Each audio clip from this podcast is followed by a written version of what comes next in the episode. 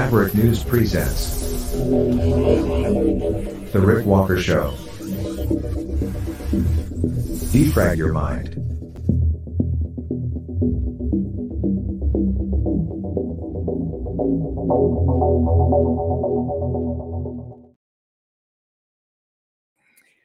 Good evening, Maverick family. Welcome back. I'm sorry I'm a little late tonight. A late start. Normally we start around six. Tonight we're starting at seven. A couple of reasons for that. Uh, one is because I've been, well, I was sent some information late in the day. I needed a little time to digest it. It all relates to our broadcast last night with little Adolf. I mean, Adrian, the realist. I'll show you tonight why that guy is a big, fat, lying politician and nothing more. Why he's a giant hypocrite. He's a great, big, fat, juicy liar. Just like all the rest. In fact, I'll show you why he's worse than Justin Trudeau. Way worse. Uh, we're also going to dig into some other politics tonight with some other politicians, namely JT, Mr. Fancy Socks himself, and a Liberal Party green slush fund, which has been revealed by some whistleblowers. And as a result, Pierre Poilievre, leader of the Conservative Party of Canada, is challenging JT to a carbon election. Don't think it's going to happen because if JT goes to the polls right now, he's going to get his ass whooped. oh, yeah. That boy's on the way out. On his way out. Make no mistake. Don't go away all that and more coming up right here on the Maverick News Channel. Stay with me, Maverick family.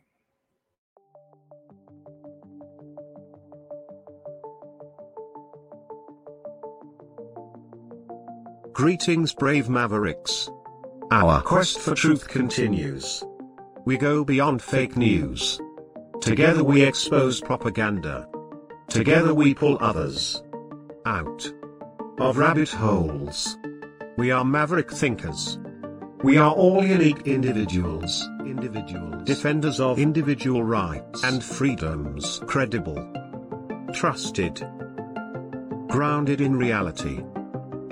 Maverick News, Maverick News.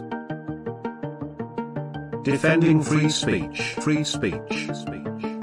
Donate at freedomreporters.com. Do it now. now tomorrow. Maybe too late. Too late. Too late. Too late. Maverick News. The, world, is watching.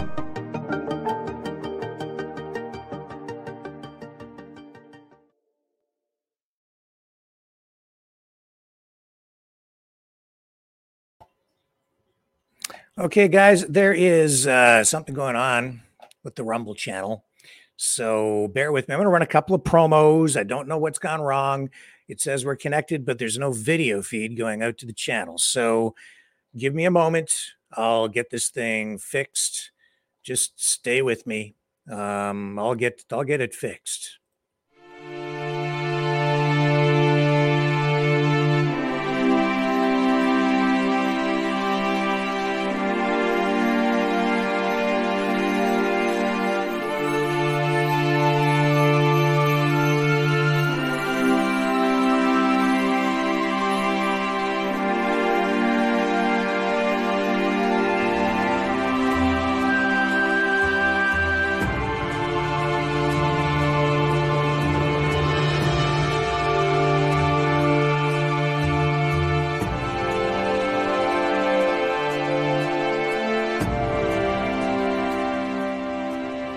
Maverick News.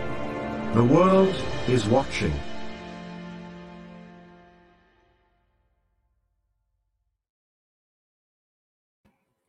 Okay, I have no idea what is going on here, so it's doing something really, really weird over on Rumble. Let me figure this out. I guess you can sit here and watch me work while I figure out how to fix the Rumble feed. What a mess this is. Makes no sense what has happened. I guess what I'm going to have to do is because, yeah, it, it looks like. Let me just check here. Says it's a live stream. Something's gone strangely wrong. Okay, we're going to end that stream and we're going to set it up again. Rumble is really weird. And it's all, this is all happening, honestly, because of all the censorship crap. So we're going to end that. And we're going to do it all again. That's what we're going to do. We're going to set this thing up again. Here we go. All right. First, we do this thing here where we put the thumbnail up and curse Justin Trudeau for interfering in the business of media. And then we're going to go over here and we are going to copy this and go back over here. Isn't this entertaining? No. This is not good for anybody. Uh, what else do we need? We need all this information here. I'm going to copy all that from the old one and put it into the new one so that we can reestablish the feed and we'll put it in there and then we'll go here and there and we will put these hashtags in. We're going to go here and grab the other thumbnail like so.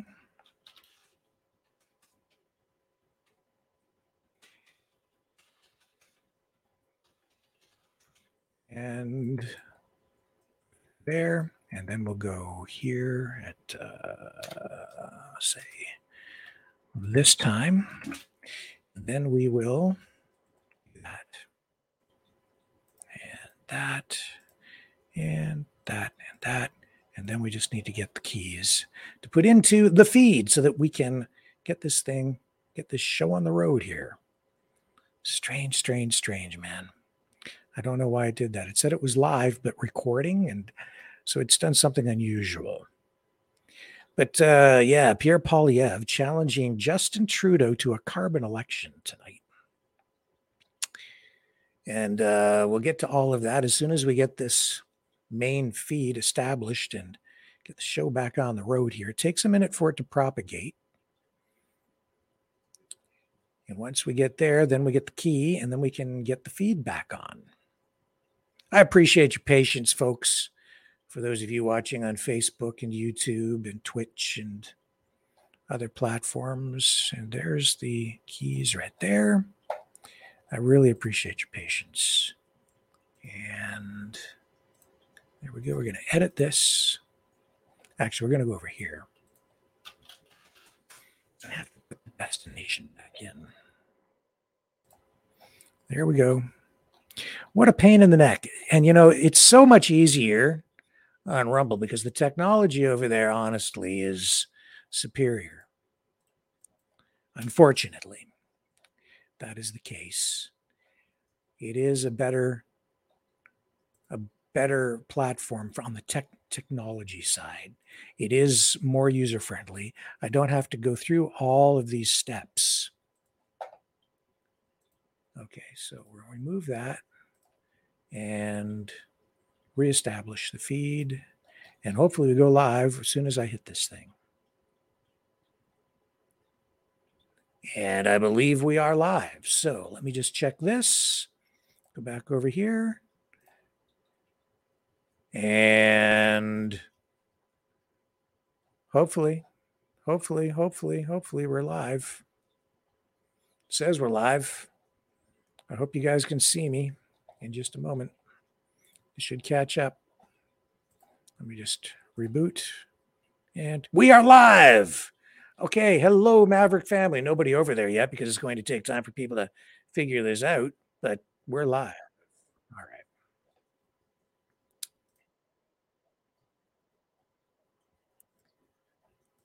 All right. We're live. We're live. I believe we're live. I believe we're live. Are we live? I don't think it's running again. I don't think it's working. Hang on. Let me just double check it.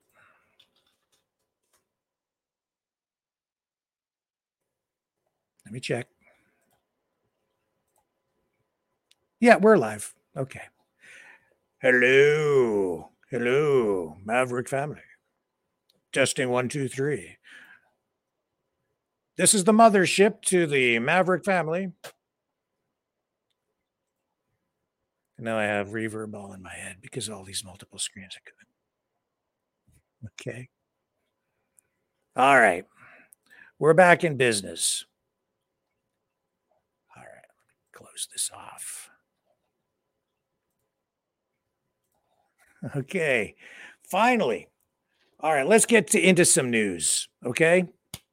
And I know that it's going to take some time for some viewers to navigate back over and find us on Rumble, but we're here and we're rocking and rolling. So um, let's dig right into the first story of the evening, which is the Pierre Poilievre challenge. Yeah, yes. Pierre Poilievre challenging Justin Trudeau to a carbon election.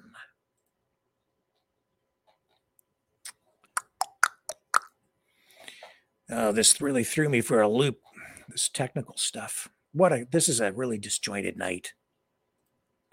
Very disjointed night. All right. Well, let's start with the slush fund first. Okay, so there's um whistleblowers at a green fund uh, want the federal government to protect them from career and legal reprisals after blowing the whistle on this slush fund. So they've exposed problems at a federal green fund, and um, they want to get make sure that they're protected from any professional or legal retaliation.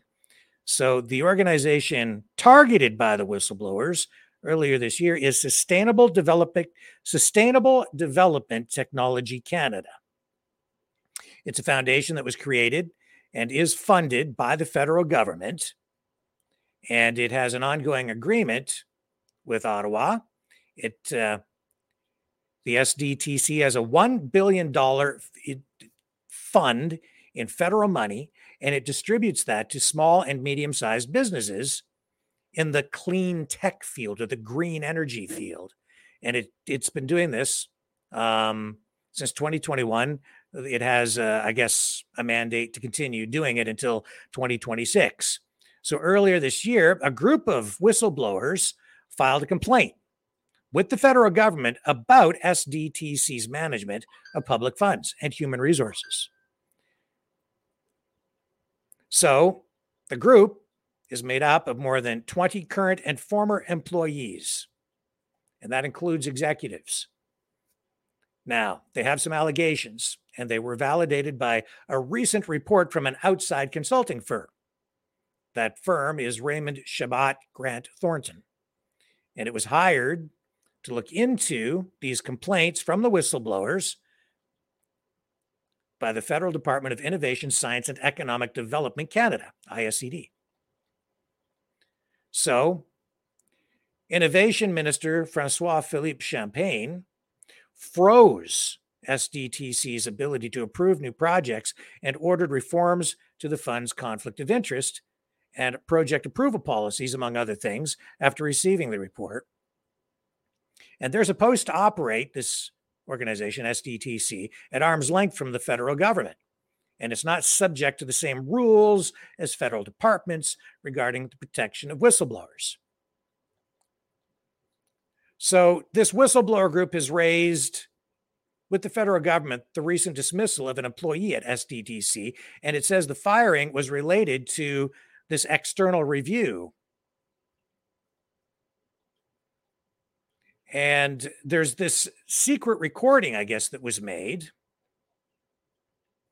And it has now been leaked. And we have that recording for you tonight.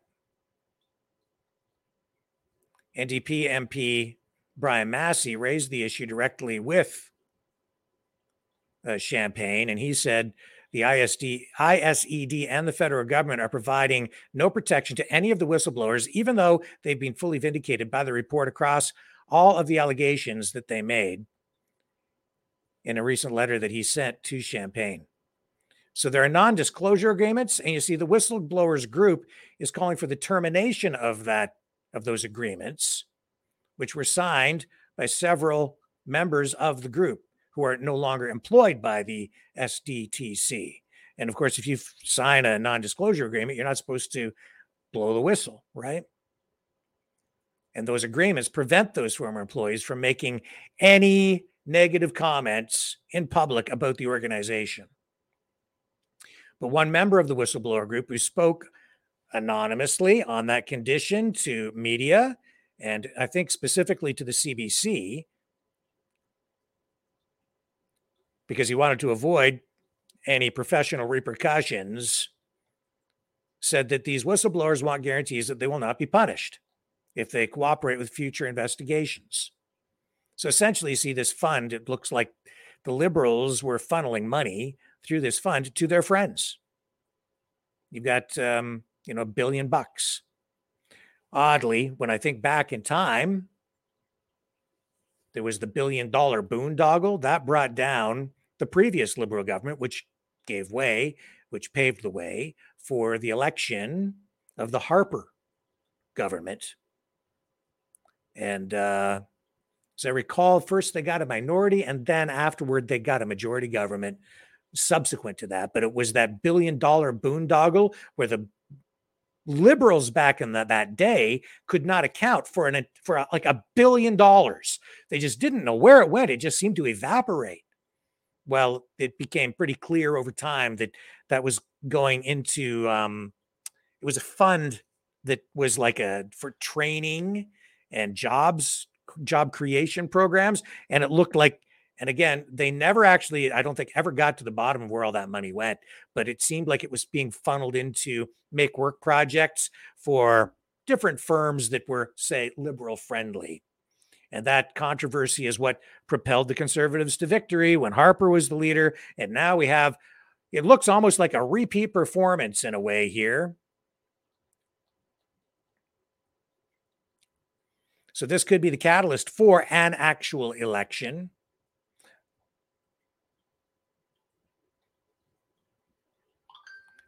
So Brian Masse is calling for the departure of the SDTC management team. He said the report raises serious questions about the credibility and competence of the current SDTC board and leadership team. And I have grave concerns around the fact that ISED has asked that same group of implicated individuals to investigate themselves and recently issues raised in the report.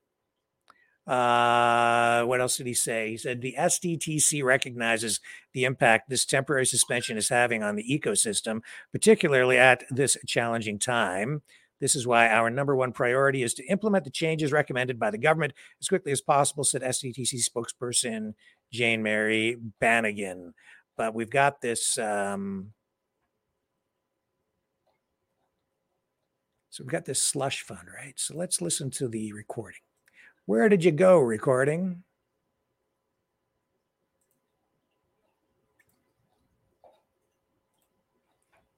And of course, Poilievre now um, because they've got this fund, and then Trudeau flip flopped on the carbon pricing and said that they would put a pause on carbon pricing on home heating oil, but not on other fuels that Canadians use to heat their homes.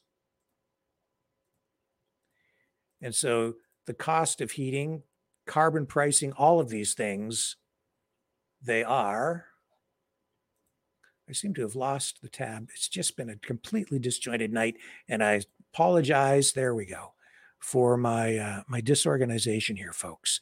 But stuff kind of came in here at the last moment, and I wanted to share this stuff with you tonight. And here we go with the recording. Let me bring this up on the screen. And uh, this is coming from the CBC just to give attribution here, this is where it came from.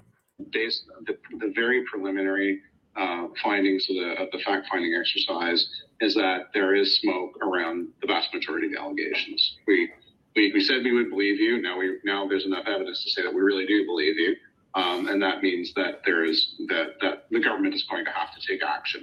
There's a lot of sloppiness and laziness. There is some outright incompetence, um, and uh, you know the situation is just kind of untenable at this point. I think the the minister is going to flip out when he hears the stuff, and you know he's going to want he's going to want an extreme reaction, like shut it all down. No, it's it's unlikely that certain members of the board or the entire board uh, and and executive are going to be able to continue to serve. Like they've kind of lost the confidence.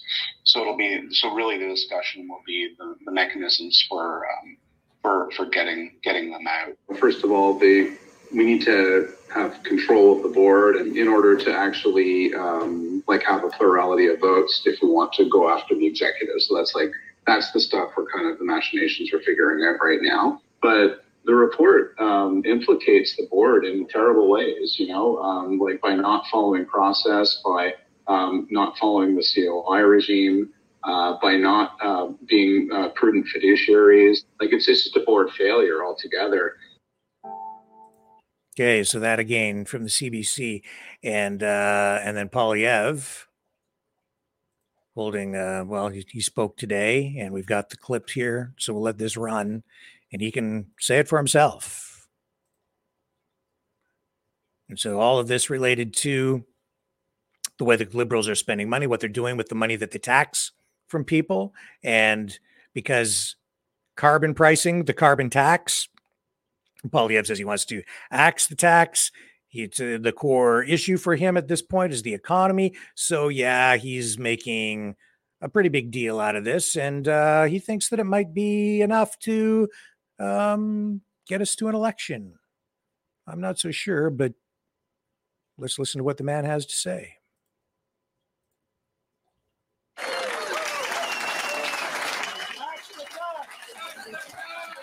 Who's ready to axe the tax? Well, we know who's not ready to axe the tax. Apparently, Justin Trudeau is in the building and in hiding at exactly the same time. He does not want to come to the House of Commons and debate me on the carbon tax, even though he's attending his private caucus meeting. What has he got to hide? It has been a panicked few days for Justin Trudeau, hasn't it? Last week, he had doubled down on his carbon tax, saying there would be no breaks for anyone. That Atlantic Canadians, and indeed all Canadians, according to Trudeau, could freeze in the dark. And then his his members of parliament started pounding on his office door. He was briefed that I was on the verge of holding a thousand person rally in a former liberal stronghold of common sense Nova Scotians rallying to axe the tax. He trembled in the corner of the office, shaking in the fetal position, begging me to cancel the rally, to take the, te- the heat off of him. But my friends, let's not forget, it was roughly a year ago today that you in this room, the common sense conservatives, launched a campaign to keep the heat on and take the tax off. And we're continuing that campaign today.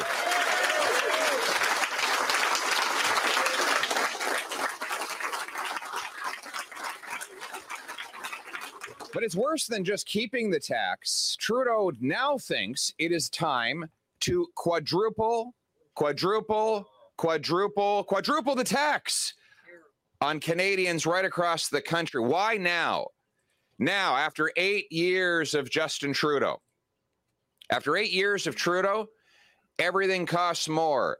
A record smashing 2 million Canadians had to go to a food bank in one month. Food bank leaders say they have never seen anything like it. Diseases of malnutrition like scurvy are making a comeback after eight years of Trudeau. Seven million Canadians are not eating enough to stay healthy. One in five skip meals because they cannot afford the price of food after eight years of Trudeau taxing the farmers who grow the food and the truckers who ship the food, and therefore all who buy the food. Work no longer pays, you make it, Trudeau takes it. And housing costs have doubled. Double the rent, double the mortgage payment, double the needed down payment for a home in Canada. Eight years ago, a down payment was a modest $20,000 for an average Canadian home.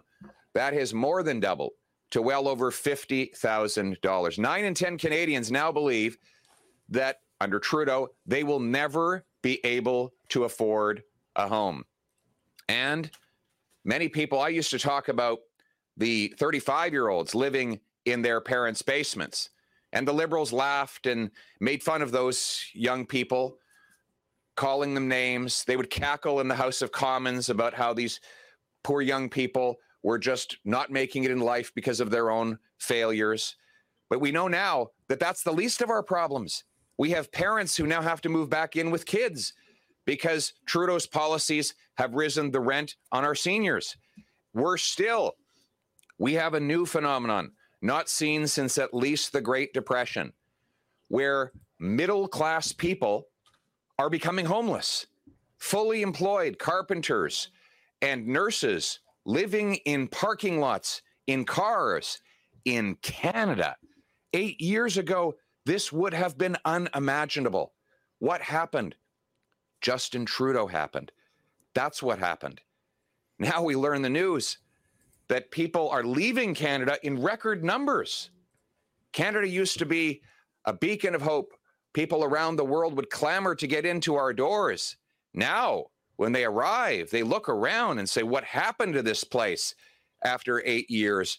And they flee for the exits. And who can blame them? Because after eight years of Justin Trudeau, everything feels broken. No, after eight years of Justin Trudeau, everything is broken.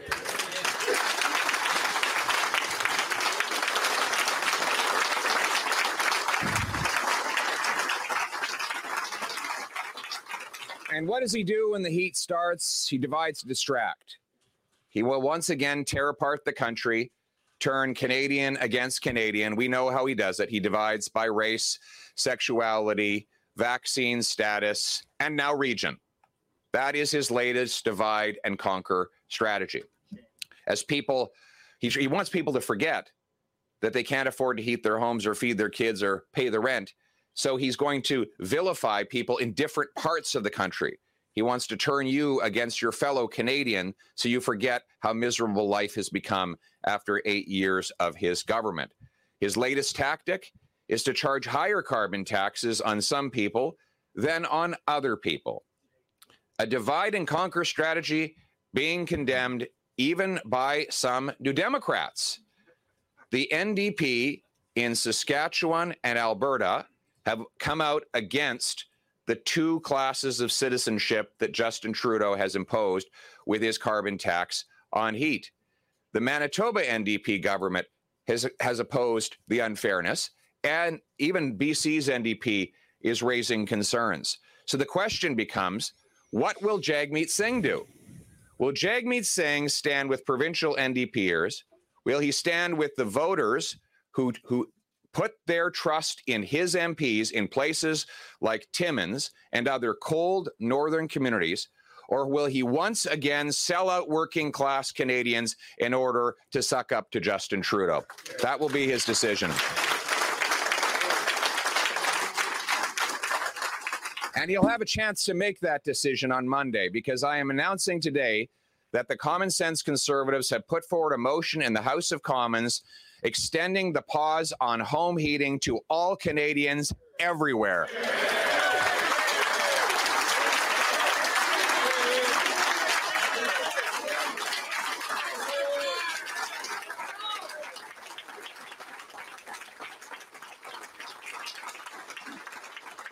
Where is the money going from this carbon tax? Well, we found out today secret recordings from a, a top bureaucrat in the Liberal government admit that a green fund was giving out, quote, free money.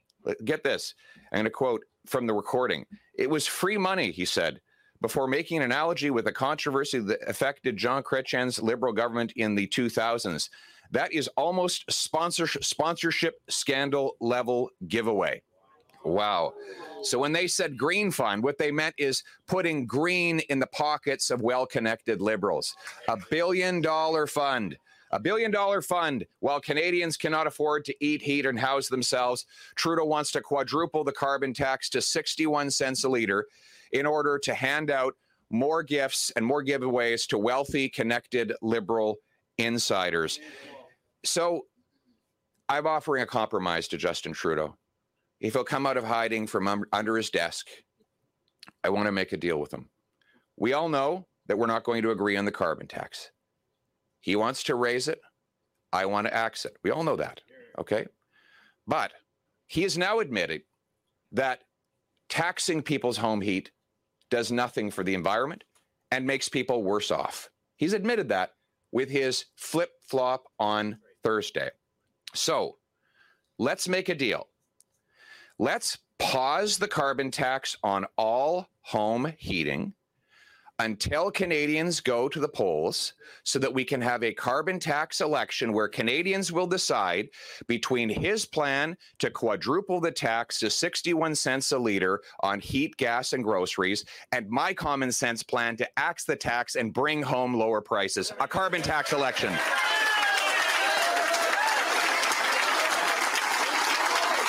A carbon tax election.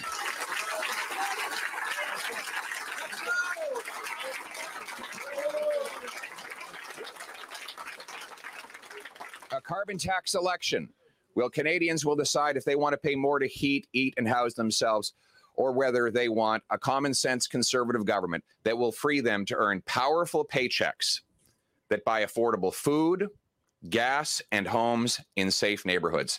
That will be the choice in the carbon tax election. And Justin Trudeau just has to decide when that will happen. But it will happen, and Canadians will decide, and they will choose a common sense conservative government to axe the tax and bring home lower prices.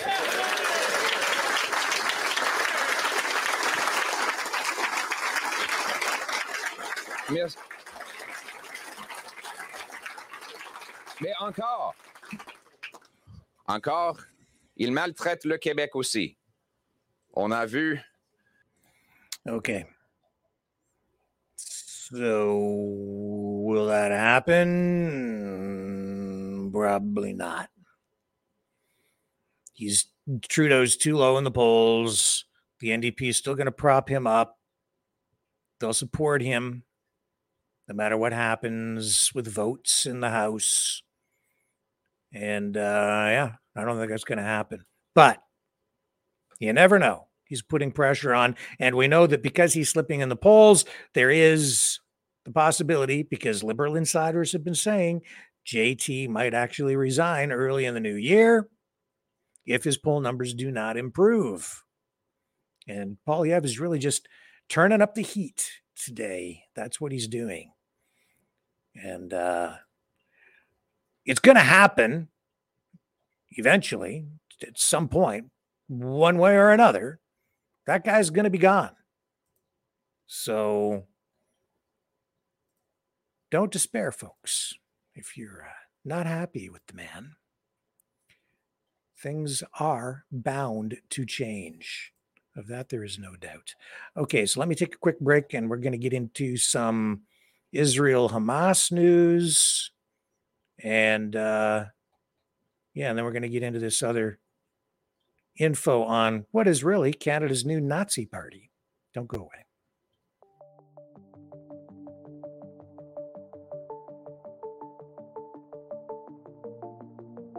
Greetings, brave mavericks. Our quest for truth continues. We go beyond fake news. Together we expose propaganda. Together we pull others out of rabbit holes. We are maverick thinkers. We are all unique individuals, individuals, defenders of individual rights and freedoms, credible, trusted, grounded in reality. Maverick News, Maverick News. Defending free speech, free speech, speech. Donate at freedomreporters.com. Do it now. Tomorrow Maybe too late. Too late. Too late. Too late. Maverick News. The world is watching.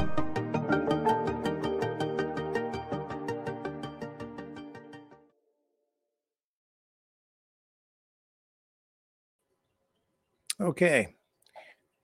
So the war. Which war? Well, it's all one big war, really. It's uh we're at war around the world. But specifically talking about the conflict in Israel Palestine, where in Gaza, it appears there are reports that the death toll has now reached about 9,000. 9,000. And in addition to that, it looks like it looks like the issues surrounding that, at least the narrative surrounding the conflict, is expanding. So, in the last day, I have seen reports talking about gas reserves along the coast of Palestine, with suggestions, of course, through these reports that it's really Israel's intent to expel the Palestinians so they can control the land and the resources and this this oil that is there. In fact, this is not really new. Let me just see here. Find it. There's there are old reports about this going all the way back, well, a few years. 2019. Um, yeah, here, I'll show you. So if people are presenting this to you as though it's some new thing, and suddenly they've found oil, not really quite true. Not not like they found it yesterday. But certainly these issues do come into play all the time. Resources, right? But this is not new. This is an, an ongoing part of the issue. So here's a Google search and you'll find it. Just type in oil reserves Palestine. You know, here it is. Here's a report headline The Unrealized Potential of Palestinian Oil and Gas Reserves. That's from 2019. Here's a story from Al Jazeera, uh, 2021, June.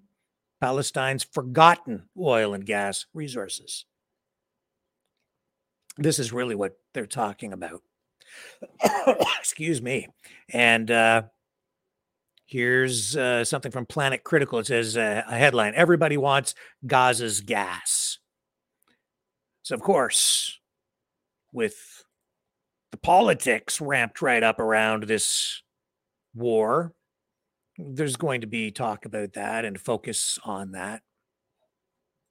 And I'm sure that it does play a critical factor in all of this. Also, tonight,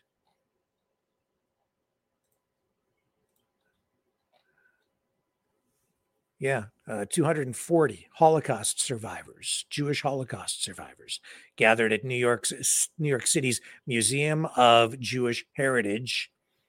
They were each holding an image of a different hostage kidnapped by Hamas.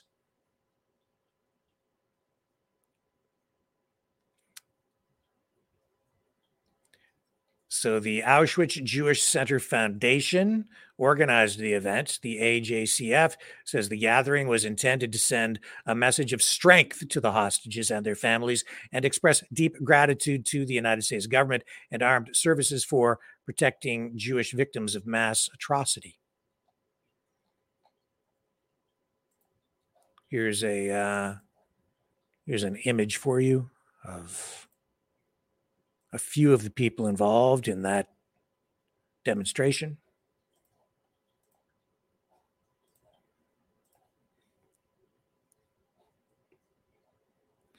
So that is from NBC News that took that photo. Actually, I'm sorry, it's Associated Press. But this is on that's the Newswire service, and this was picked up by NBC News. So I just want to give you proper attribution on the photo. And we'll pull that down. And of course, tonight, we know that it looks now like I think it's like a million people have been displaced in Gaza because of this conflict. About 9,000 people in total now, uh, apparently killed in Gaza. What we're really seeing is war crimes, folks, committed on both sides. And uh, it's horrific. Absolutely horrific. Tonight, The Intercept, sort of a, I wouldn't, it, it's, it's a media operation. I'm on their email list and I received this today where they they talk about this conflict. Oops. I bring it up. There it is there. They say, as we write this email, Gaza's health ministry is reporting that Israel's attack has killed more than 8,000, now 9,000, apparently. Who hard to know exactly what's accurate, but we know we're somewhere between there. 8,000, 9,000 Palestinians, including thousands of children. Says by the time this email reaches you, the number of civilians killed will almost surely be even higher. Israel has blockaded food, water, and medicine. Hospitals don't have electricity. A near total internet and telephone blackout left Gaza cut off from the rest of the world for days. According to many experts in international law, these are war crimes. Yet, in far too much of the US media, there is one dominant viewpoint represented complete, unambiguous support for Israel. The Intercept is committed to reporting on the unfolding humanitarian crisis in Gaza, as well as the US dollars and diplomatic support making it possible. Then they ask for money, donations. And criticism of Israel's attack on Gaza has been widespread around the world. Experts in international law warn that it could be a genocide. Amnesty International research points to damning evidence of war crimes in Israel's bombing campaign. The U.N. High Commissioner for Human Rights has called for an immediate humanitarian ceasefire.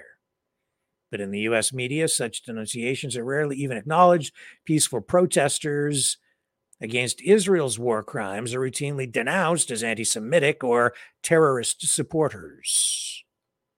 Well, I'm also seeing pushback on, you know, from the other side and atrocious behavior uh, on the streets and efforts to censor and silence and cancel people with the uh,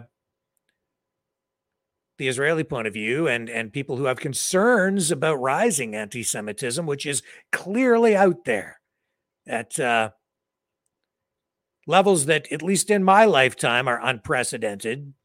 It says here, but um, in the U.S. media, such denunciations are rarely even acknowledged. Peaceful protesters against Israel's war crimes are routinely denounced as anti-Semitic or terrorist supporters. So we said that, and says here the Intercept is committed to exposing injustice, cruelty, and corruption wherever we find it without toeing anyone's party line. We will report on crimes committed by Israel as well as Hamas and the U.S.'s role in supporting Israel's collective punishment of the civilian population in Gaza. Hmm. Maybe. This doesn't seem entirely unbiased to me. Make of it what you will. Everyone seems to have a pretty polarized opinion on this. This seems to be this issue is is dividing people, I think, more than just about anything I've seen in a long time. This is more polarizing in many respects than even the pandemic was. And the questions surrounding vaccine mandates more polarizing maybe it just seems that way because there's uh, maybe it's just more even at this point, sort of a 50 50 split, maybe here in the West. I don't know. But uh, instead of like a minority of people who were who came out very much against initially the uh, the vaccine mandates, and then we've seen a shift in in public opinion on that issue as the pandemic has waned. But anyhow, you've got my point, and you'll have your own opinion on it based on what I just talked about and other information that you have, and hopefully you have a lot of that. Uh, okay, so as a result of all of this, of course, a lot of people are being pushed out of Gaza, Palestinians. Where are they all going? Well, into holding areas, I guess, essentially at the moment. And where are they going to end up? Well, we told you about, um, you know, a proposal. I think it came from the White House a couple of nights ago to move move them out of there permanently to other countries, and uh, it looks like you know Canada, one of the countries top of the list, of course, to take a lot of these Palestinian refugees. I said the first day that the when the war broke out, and I said, and cue the immigration. It's coming, and we're now hearing about it. And it looks like Canada could take as many as half a million. That's the word out there. Nothing finalized yet, but the federal government in Canada is uh, they say that they are going to level out the number of new permanent residents in Canada uh, around 2026. At the moment, we're taking record levels of new immigrants every year at around 1 million. Of course, Canada just a few years ago only had a population of about 30 million people. Now we're up to about 40 million. And you know where most of that has come from? Immigration. A million people a year, just shy of a million every year. And they've been doing it since Trudeau came in into power eight years ago at a at unprecedented levels. We took a lot of immigrants before he was elected, and since then it's gone way up, way up. Harper, Conservative Party, in power before, they were sort of the the cork in the bottle. They were limiting the amount of immigration, but as soon as Trudeau came in, that cork came out, and it's been a pretty free flow since then. That is that's been one of the cornerstones of liberal policy. Well, now they're saying, and I think this is also honestly election talk. They're saying that they're going to level out immigration by 2026. So, Immigration Minister Mark Miller announced the new immigration targets today 485,000 permanent residents in 2024, 500,000 in 2025, and 500,000 in 2026. The actual immigration numbers, if you go and look it up and you look at the graphs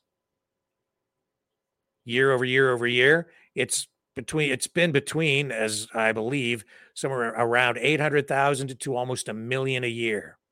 And if you think that those numbers are actually going to hold at 485 and 500,000 in 2024, 2025, 2026. Think again, especially with all these wars going on, or the war, the world, the third world war. We're going to see a whole lot more of it here in Canada. You're going to see it in the States too. And we're seeing, of course, the, the border problem with Mexico. And it looks like a lot of Palestinian refugees have already started to find their way to that southern border in the U.S. with Mexico and they're finding their way in there. A lot of concerns about that, a lot of concerns about maybe terrorists hiding in among the masses of people getting into the country. People talking about, you know, the possibility of even terrorist cells being activated here. And I'm sorry, but when you bring people from other countries here, of course, they're bringing everything with them whatever possessions they can bring, plus their religion, their culture, their values, their morals. their problems, and their assets. Everything that they are, they bring. And it changes the fabric of our society. It's inevitable. They come in, they're who they are. They're unique individuals, but they also come from a group of people that have a set of common attributes. And then that shifts and changes the fabric of our society. So you bring a lot of Palestinians here, you're going to have a population that is more Palestinian. And if you have, I mean, I don't know why liberals can't wrap their head around this fact that when people, if you if you take a bunch of people from Palestine who have certain attitudes toward Jewish people and bring them here, those attitudes are not going to change as soon as they touch Canadian soil. They're not going to automatically think like other people who already live here do because they've come from a different environment, a different set of cultural experiences. Uh, they've been living, they've been bombed, right? And Canada is publicly supporting Israel in this conflict. So, how do you think they're going to feel about coming to Canada, living under a Trudeau liberal government that has been supporting Israel, which just bombed them and forced them out of their homes? And so now they're coming here. You think about it a Canadian attitude would be, aren't you grateful that we let you come here? Some of these people, I think, might actually look at Canada because of Justin Trudeau as being one of the villains in this. So, really, what it is, is it's somebody kicked you out of your house and then said, Yeah, you can move in over here, pack your bags, come on over here. You see? I don't think uh, most Canadians, I don't think think this way. In fact, I don't think many Canadians even tonight are thinking about this at all. They might still just see this as some faraway war in a faraway land that they don't really have to worry about. But I'll tell you, we are on the verge of a third world kinetic war because of everything going on over in Israel Palestine tonight. Here's Mark Miller, the immigration minister in Canada. I have a very brief clip from him. Let's listen to what the man has to say about this issue. This is one of uh, JT's uh, main guys, cabinet member, immigration minister, Mark Miller. Our worker, and this is an important statistic, our worker to retiree ratio has dropped from seven to one since I was born 50 years ago to nearly three to one now. If we don't welcome more newcomers, that number will approach two to one in decades ahead, and that'll put our infrastructure and key programs like our healthcare and our education at risk. I'm pleased to share that Canada intends to maintain its target of welcoming 485,000 new permanent residents in 2024 and 500,000 in 2025. Close to double that. Starting in 2026, the number of newcomers we aim to welcome will stabilize at 500,000, allowing for a sustainable population growth. These immigration levels allow us to bring in the skills and talent we need to fill the labor gaps and ensure Canada's economic prosperities help families reunite, and remain a leader in refugee resettlement. They're keeping us with our long-term focus on economic growth, with roughly 60% of the permanent resident admissions dedicated to the crucial economic class. We're also committed to expanding efforts with key federal departments to align governmental priorities in our planning efforts in order to account for our capacity uh, to accept, including uh, immigration that is having pressure on housing. This approach will lay the foundation for a more integrated planning and coordination as a country. While today's announcement is about permanent resident levels, uh, a whole of government approach also means taking a close look at temporary resident immigration and making sure they align with our capacity to ensure sustainable growth. This is something we'll be looking at more intensely going forward. We've consulted widely on both the number of permanent residents in Canada uh, and the number that we should welcome, and the balance between the categories of the newcomers. We look at perspectives and priorities of federal partners, regional representatives, Indigenous community stakeholders, as well as the general public. These immigration levels will help set the pace of Canada's economic and population growth while moderating its impact on critical systems such as infrastructure and housing.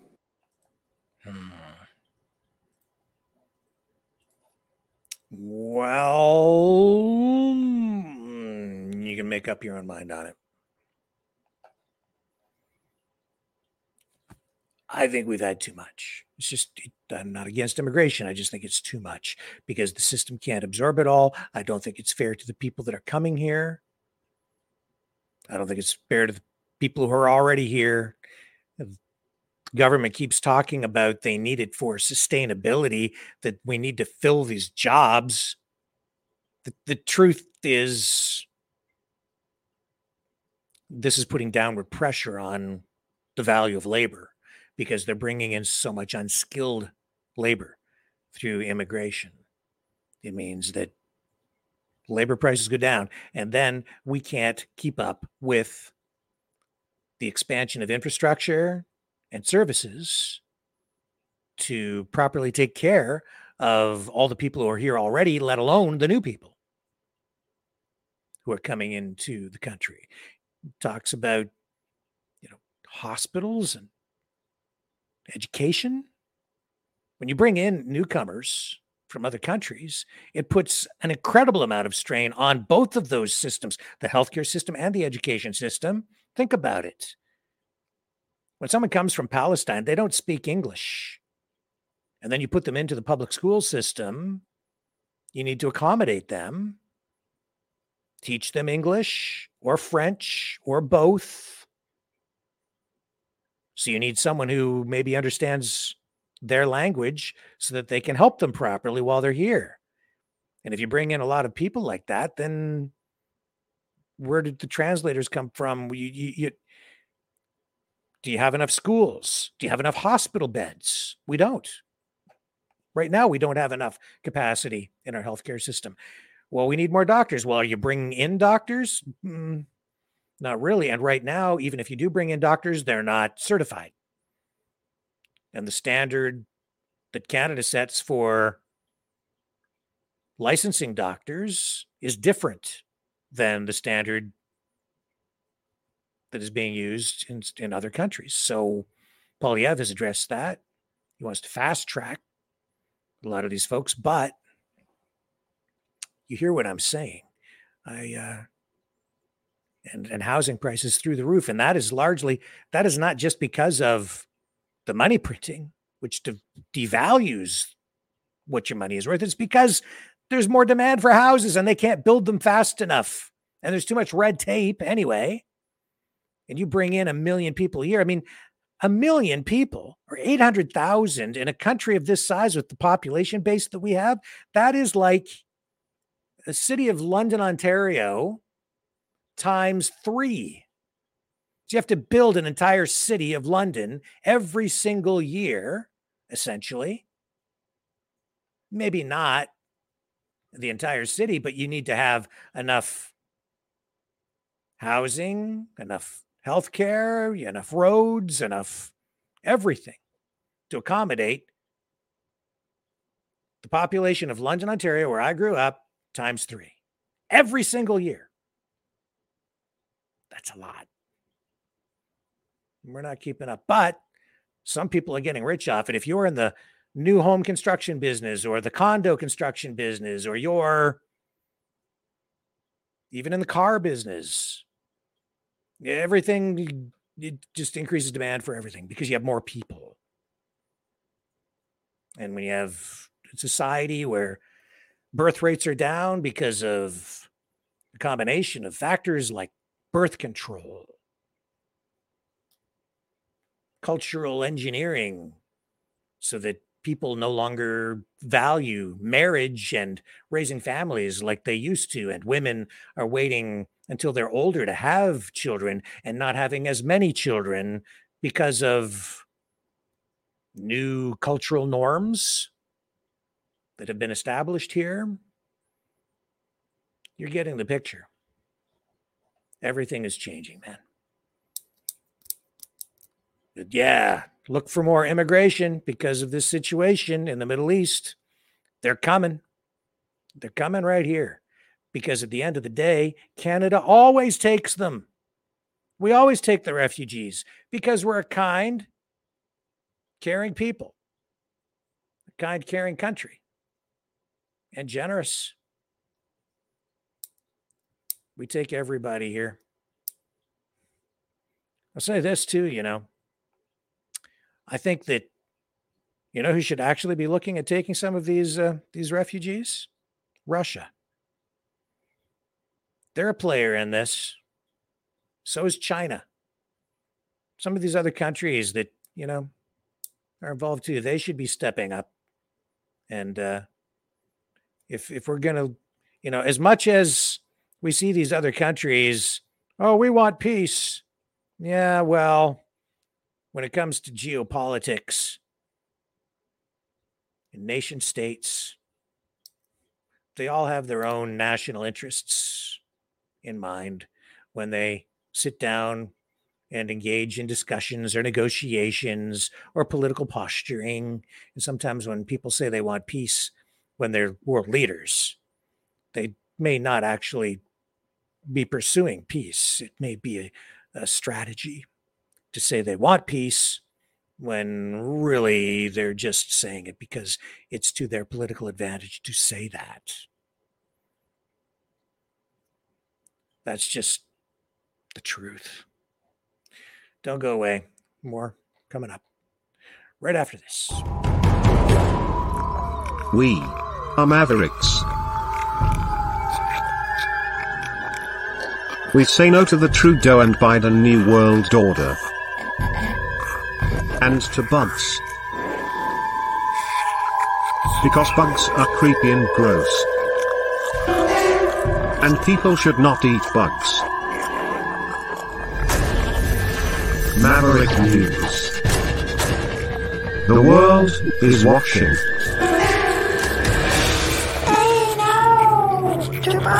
The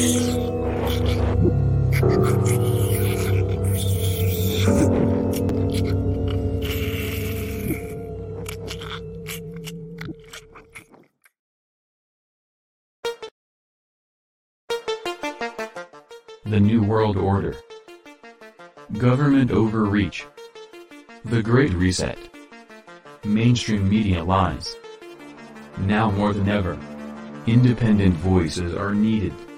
Donate now at freedomreporters.com. That's freedomreporters.com. Maverick News. The antivirus program. For your mind.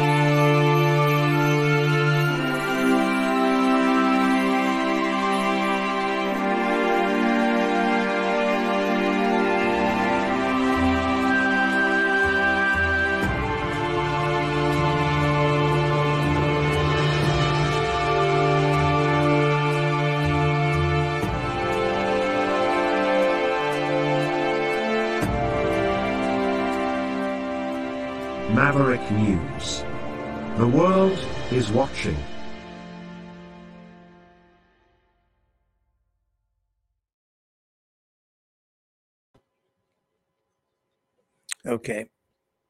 So, what else do I have for you tonight? I think we've covered most of the news of the day that I really wanted to get to with you. I'll check back in here in a moment, I guess, or at the end of this next thing to uh, make sure we're not missing any breaking news for you. But I did want to bring to your attention something related to last night's broadcast with Adrian Thomas, Adrian the realist, who isn't very real at all when it comes right down to it. And I don't uh, I don't even really want to give this much too much attention. But because of what happened last night, I feel compelled to. Because he's a big, fat, juicy liar and a hypocrite.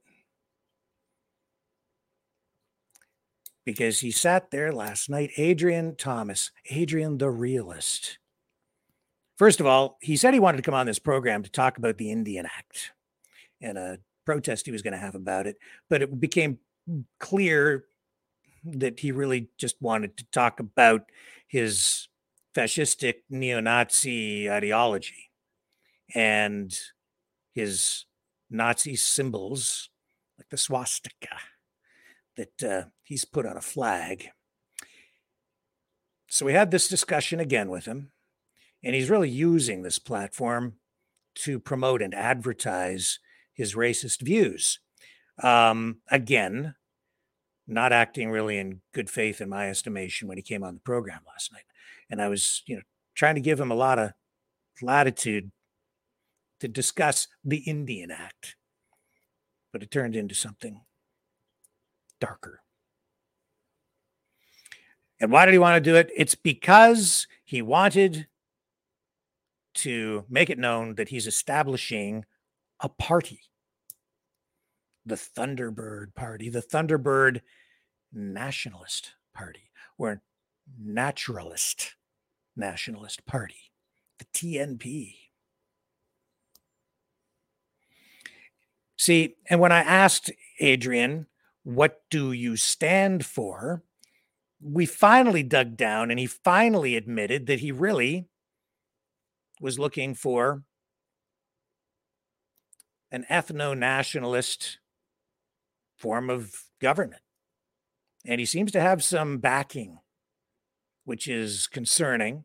And he has an agenda and he has, well, he didn't really want to talk a lot about specifics last night, did he? No, they never do. But what I have tonight is a copy of their party platform.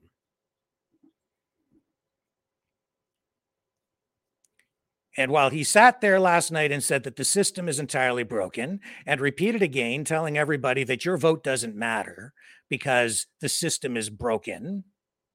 So why even bother to vote?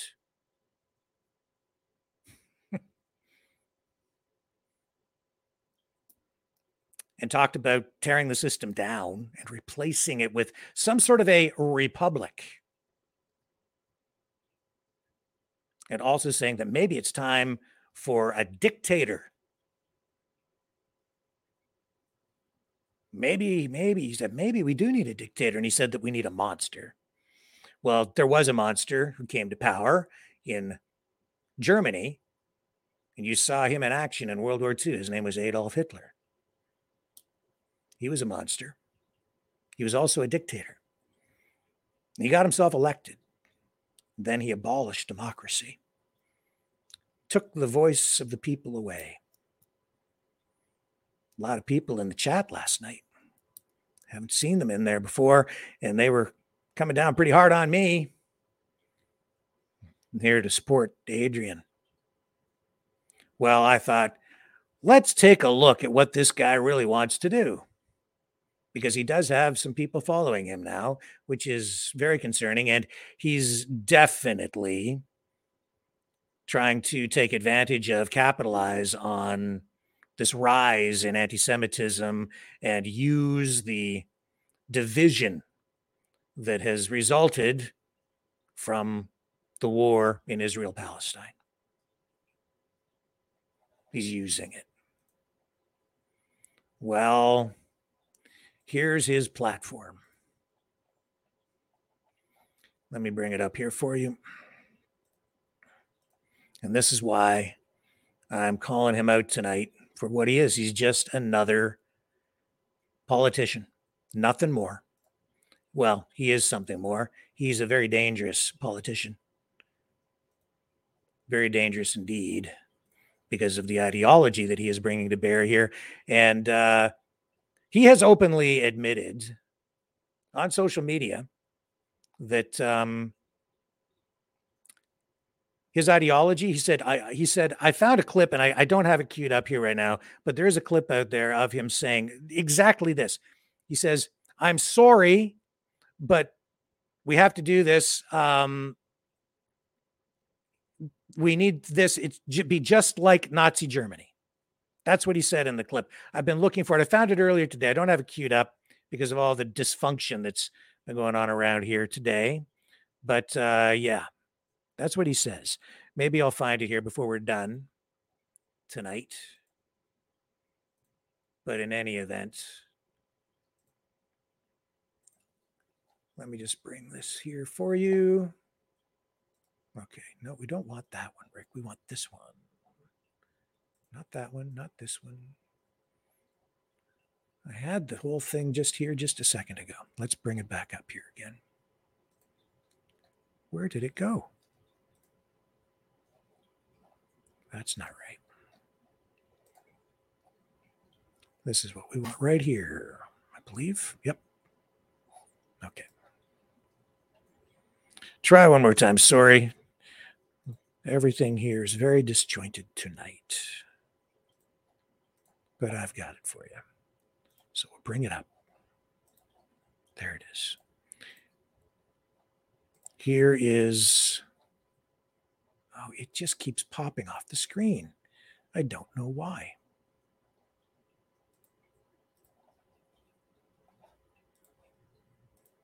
Let me pull that down. I don't know what the heck that is. Oh, my, my, my, my, my, my, my. Oh, it wants to play the various screens. Okay. I'll read to you this thing.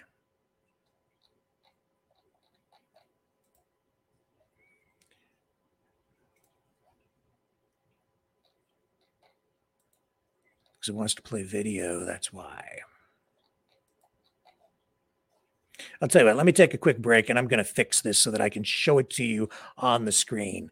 I'd like you to be able to see this as well as read along with me. So just give me one moment and I'll convert it into text instead of video so that you can see it properly.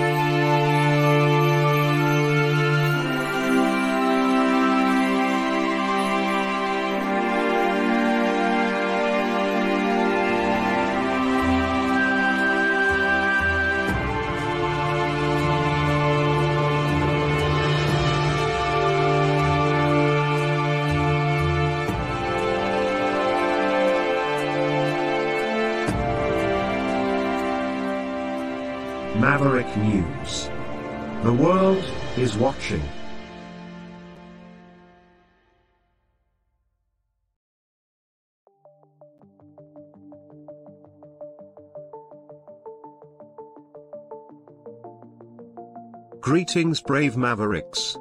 Our quest for truth continues. We go beyond fake news.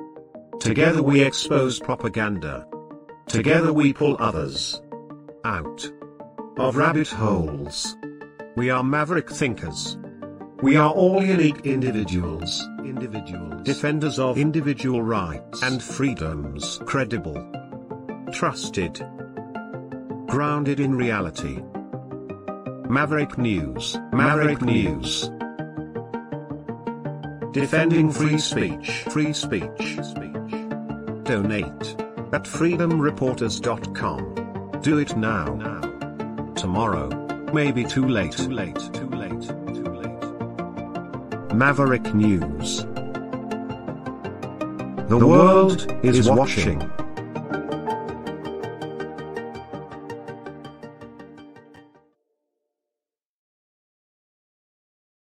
Okay, I've got her under control here, I think.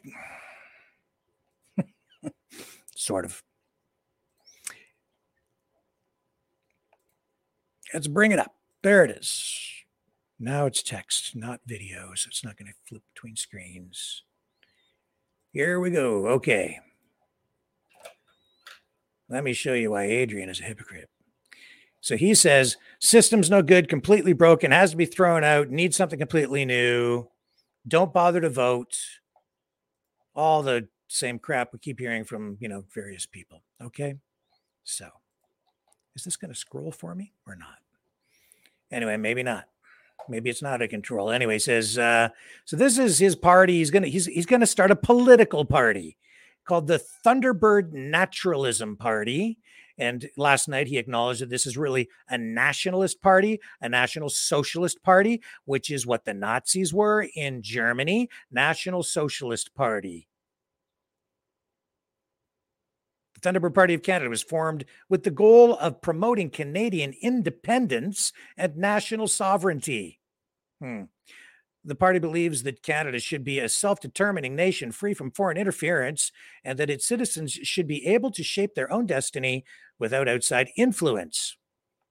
That's what a nation state is. And in fact, we have our constitution, which was brought to Canada in 1982. And we actually have the ability, uh, the legal right to amend this any way we want now, because since 1982, that is what. Uh, what patriating the Constitution was about. That, and we are a sovereign nation state. The Thunderbird Party of Canada was founded with the goal of promoting Canadian independence and national sovereignty, with and the protection of Canadian culture and identity. The party believes that Canada is the most resource rich country in the world and that its citizens should be the primary beneficiaries of these natural resources. Hmm. Okay.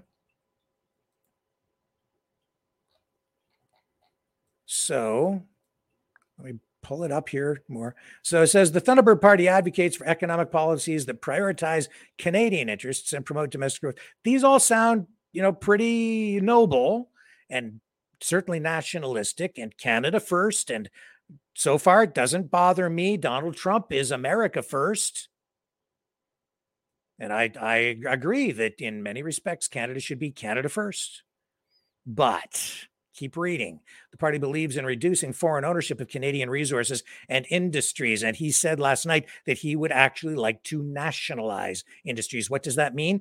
He actually wants to have the government own all the resource based industries and agriculture.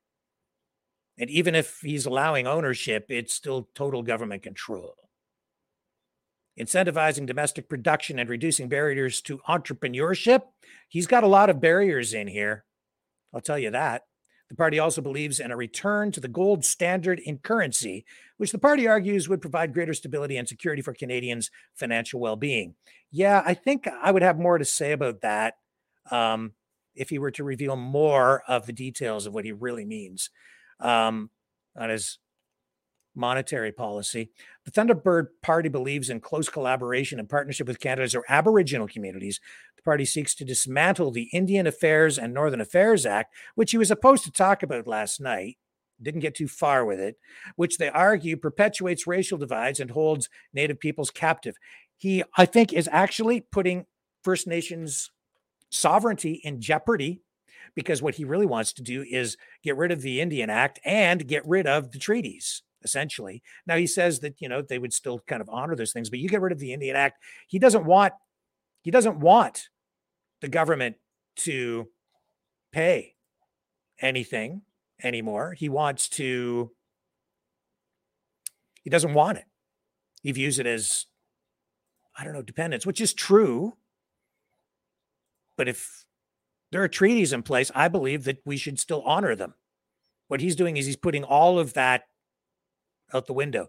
Now, yes, First Nations peoples in Canada abused, absolutely. The treaty's not properly honored over time, absolutely. But a lot of progress has been made in recent years, over the past couple of decades, especially, certainly since the 80s.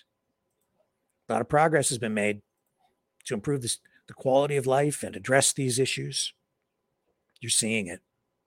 The Thunderbird Party's platform also includes a focus on investigating any special interest groups and dismantling any foreign interferences in Canadian affairs. What does that even mean? Um, not sure. The party believes that Canada should have a strong and independent foreign policy and that the country should prioritize its own interests in international affairs. So, I guess basically not be a puppet of the United States. Well, okay. And then there's pragmatism and reality and the fact that we do live next door to a superpower. So, good luck with that, Adrian. Um, you're going to have to take that into account one way or another. That's not realistic. The Thunderbird Party is led by a council of elders who are committed to promoting the moral values and prosperity of Canada. The Council of Elders is responsible for ensuring that the party's platform is aligned with the interests of all Canadians and for promoting policies that benefit the country as a whole. Uh huh. Okay. Well, so the party is taking its direction from a group of elders who I don't know if they're elected or not. One of the key components of the Thunderbird Party's platform is the promotion of Canadian culture and identity, whatever that is. Canada is actually made up of a variety of cultures, especially today. The party believes that Canada's unique heritage and diversity and diversity should be celebrated and protected, and that the country should be unified under a shared vision of Canadian values. That'll be one heck of a challenge, Adrian. The country is really struggling with that. As I've said, you know, the prime minister will tell you that diversity is our strength. I keep saying diversity is our challenge. Canadians are rising to the challenge. I'm not hearing too much yet that has me too concerned, but there's a lot of naivete in here. The Thunderbird Party also advocates for economic policies that prioritize Canadian interests and promote domestic growth. Hmm. This includes a return to the gold standard and currency, which the party argues would provide greater stability and security for Canadians' financial well being. Additionally, the party supports policies that incentivize domestic production and reduce barriers to entrepreneurship with the goal of creating more jobs and economic opportunities for Canadians. And this all sounds fine. And yet, as I go further and look at this more, you're going to see in here that there are a lot of contradictions. And I think really what he's doing here is he's touching a lot of cliches. And they put some thought into this, but there's some serious problems here.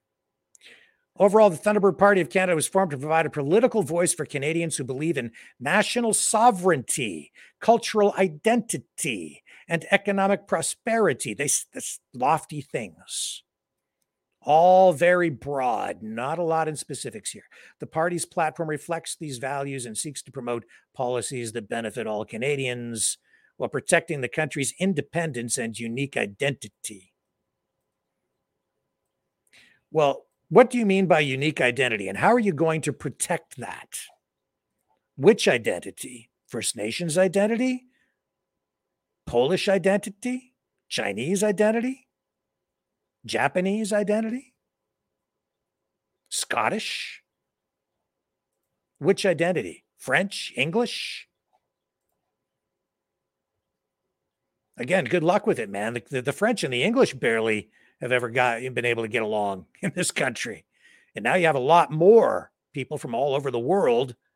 This is an experiment, my friend. And how do you define Canadian culture and Canadian identity?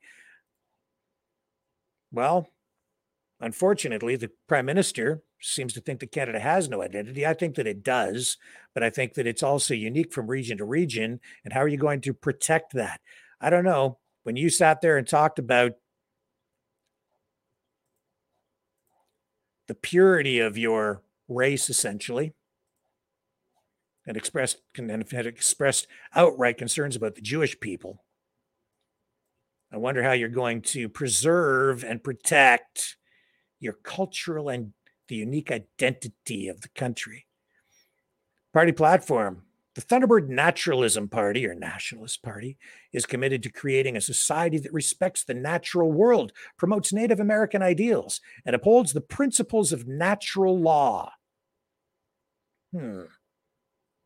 The principles of natural law. Our party platform is based on unity, spiritual freedom, and a deep respect for the environment and its inhabitants. Sounds pretty lofty again. Our policies are informed by the belief of interconnectedness, sustain- sustainable development, and the inherent value of all living things. You know this sounds like? Sounds a lot like the New World Order. Sustainable development. Where, where have I heard sustainable development goals? SDGs. Same damn language. The principles of natural law. This is sovereign citizen, common law, natural law rhetoric. We have codified law based on a system of common law in this country. And the reason for that is because it means the laws are written down. And that's why they say there is no excuse. Ignorance of the law is no excuse. Because there's a book with all the laws written in it. And there are precedents set for each of these laws based on what the outcome of a, of a legal case has been. The result is that you know that it's illegal to kill someone, to murder someone, and you know that you can go to life, get life in prison for it because why? It's written in a book. Natural law? I'm not sure what he means by that. I mean, I do know what he means, and largely what these things mean is it's like the Ten Commandments kind of idea, although he's not big on Christianity, doesn't like the cross. With codified law, you know what the speed limit is. Okay. If you have a natural law system, uh, some of these things are maybe not so well defined. You might not, there might not be a you throw the system out, you're not going to know what the speed limit is. And if in order to know what the speed limit is, you're going to need to codify the law. And that's not natural law. That's what we have.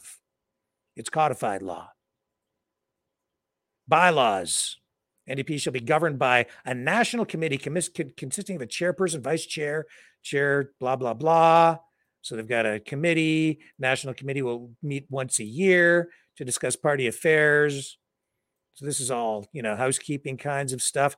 But here's my thing, folks. At the end of the day, Adrian is just a politician. And this is a guy who's been consistently telling people that the system is broken. Well, what's he doing here? He's engaging in the system. He's creating a political party. He wants you to vote for him and his candidates whenever he gets it all together. So this is a guy who wants to tear down the system because the system's no damn good, but he's creating a political party which is part of the system. And he's already using words like sustainable development, which is exactly what we're getting from the neoliberal progressives like Justin Trudeau and the New World Order and the World Economic Forum. It's exactly the same. Membership in the TNP is open to any individual who supports the party platform and agrees to abide by the party bylaws. Hmm. Join at any level, state level, or both. Ah, state level. Yeah, we don't have states, we have provinces. So that tells you right there that uh, if they get into power, they're going to work to establish some sort of a republic, which is what he said last night. Member roles, you got your chair, vice chair, state committee representatives. State committee representatives shall serve as liaisons between the national committee and the respective state committees. So goodbye provinces, hello states. And you know you okay, so they're they're he's talking about throwing the system out for sure. And last night you heard him say, might be time for a dictator, a republic, not a dominion. Policy priorities, environmental protection. The TNP will fight for strong environmental regulations, clean energy, and sustainable land management practices to protect our planet for future generations. Same language as Justin Trudeau. Sustainable land management, Native American rights. We will advocate for the recognition and protection of Native American rights, including land rights, cultural preservation, and self governance. Again, broad, sweeping statements. You get into power, and you're going to need to, you'll be dealing with what, 600 different bands across the country, just like the current government. And because you've now thrown out the Indian Act and because you've now thrown out maybe the treaties, you're going to be starting from scratch. And what does that look like? I don't know. I don't think he does really either. Animal welfare. We will work to strengthen animal protection laws, promote humane treatment of animals, and support policies that prioritize the well being of all creatures. Does that mean I don't get to eat cows? Spiritual freedom. Even though last night he's made it clear he doesn't like the cross, doesn't like Christians, doesn't care for Jews, doesn't like Judaism, but says here that they will champion the right to spiritual expression for all individuals and promote policies that respect diverse religious beliefs and traditions. Okay, sounds good, but that is in direct contradiction to what he said last night. Community empowerment. We will support policies that promote local decision making, empower underrepresented communities, and foster unity and cooperation among all members of society. Unity. Unity in what respect? You know, because when I keep hearing people talk about unity in this country anymore, at least within his ranks, unity equals polarization. It means pick a side or pick a group. That sounds like identity politics to me. The Thunderbird Naturalism Party will adhere to Elections Canada rules to ensure fair and transparent participation in the democratic process. This includes the following.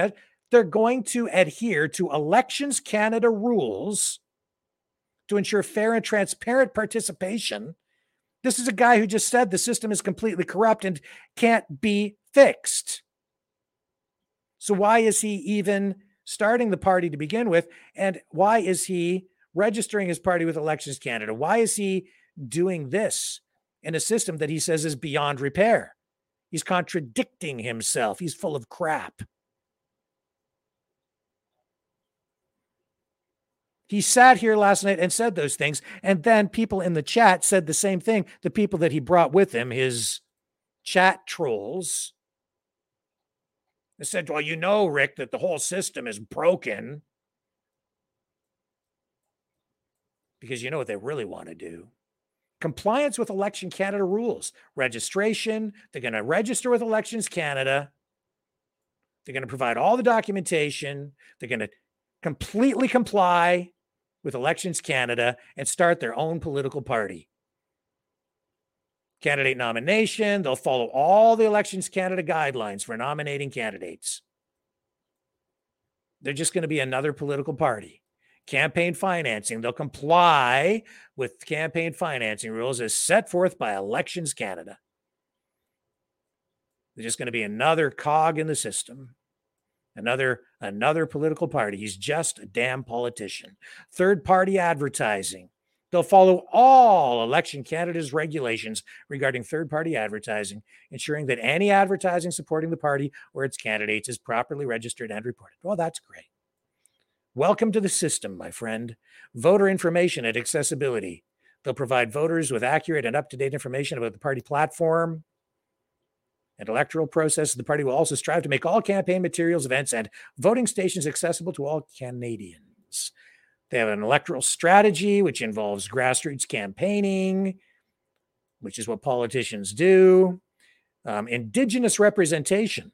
The TNP will actively work to increase Indigenous representation within the party and among its candidates to ensure that Native American voices are heard and respected. Policy advocacy candidate recruitment, get out the vote efforts. So this is all strategy, strategy, Financial transparency. They'll make all their financial records available to members of the public, including information about contributions, expenditures, and budget allocations, which is what all the parties have to do anyway. Decision making transparency. They'll provide clear explanations for its policy decisions, and yet he really has been kind of murky on a lot of stuff when we've been interviewing him. This is the most detail I've been able to come up with, and that's because we have his party platform right here. Conflict of interest disclosure. They'll require members in leadership positions to disclose any potential conflicts of interest and recuse themselves from decision making processes where necessary. Okay. So they're going to be the honest politicians even though he's already been lying to us. Public relations rules, media engagement. The TNP will engage with the media in a transparent and respectful manner, providing accurate information about the party's positions and activities. Hmm. Will you? Because it doesn't sound like you want to talk to the mainstream media at all. Social media policy. The TNP will maintain an active and professional presence on social media platforms, adhering to guidelines that promote respectful discourse and prevent the spread of, disinf- of misinformation. How are you going to prevent the spread of misinformation, Adrian? You know what that sounds like? Sounds like censorship. They're going to prevent the spread of misinformation. You know who talks like that? Justin Trudeau and his neoliberal woke mob. Spokespersons. The TNP will designate official spokespersons to represent the party in public forums and media appearances, ensuring that they are knowledgeable about party policies and adhere to party messaging guidelines. In other words, he's going to put a muzzle on his party spokesperson and all the people in the party so that they're only allowed to say what he or the party approves of. So only the approved narrative will be permitted. So if you join the party, you have to toe the party line. That's why parties have whips, the party whips. But if it's a republic, I don't know. Who's the whip, Adrian? You? Suddenly they're muzzling now their own party members ceremony practices, ceremony practices for member leaders, inauguration ceremony. They'll hold an inauguration ceremony for newly elected leaders, symbolizing their commitment to the party and its principles. Sounds like indoctrination. Cultural and spiritual recognition.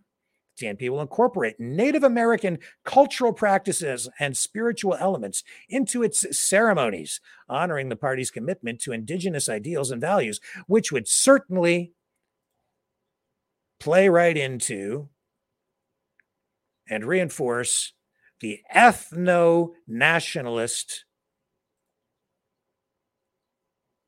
leanings and ideology that that are coming to bear here on this new Nazi party for Canada. Leadership renewal ceremony. The TNP will conduct a renewal ceremony for members every two years reaffirming their dedication to the party's goals and the communities they serve. Passing the torch ceremony. Everything's very ceremonial. It's um, you know, it's not just a party, it's not just an ideology, it's a god darn religion. By implementing transparency acts, public relations rules, rules, in other words, you're only allowed to say what we allow you to say, say and ceremonial practices. Sounds like a cult. The Thunderbird Naturalism Party aims to foster a culture or a cult of openness, accountability, and respect for the diverse traditions and values that inform its work. The Thunderbird Movement Party. Oh, the National Farmers Constitution Act. Workers of the world unite. A federal policy for Canadian growers and farmers. Uh, here's the preamble.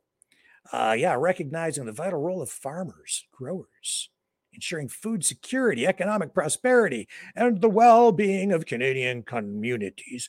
Dun, dun, dun, this National Farmers Constitution Act is hereby established to protect the interests of Canadian farmers, promote domestic food production, and achieve food independence.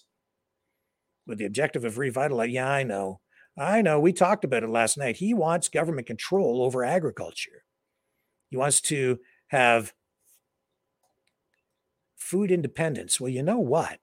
that's going to change things a whole lot for farmers. Do you know why? Because we're commodity based and commodities are traded all around the world. And you're going to run into a whole lot of problems if you try to change things because you're going to completely screw up the production chain and the supply chain and transform it. And you're going to upset the economies of scale that allow us to feed the masses, Adrian, because you don't understand agriculture and agribusiness in the modern world and what it really takes to feed the entire damn world.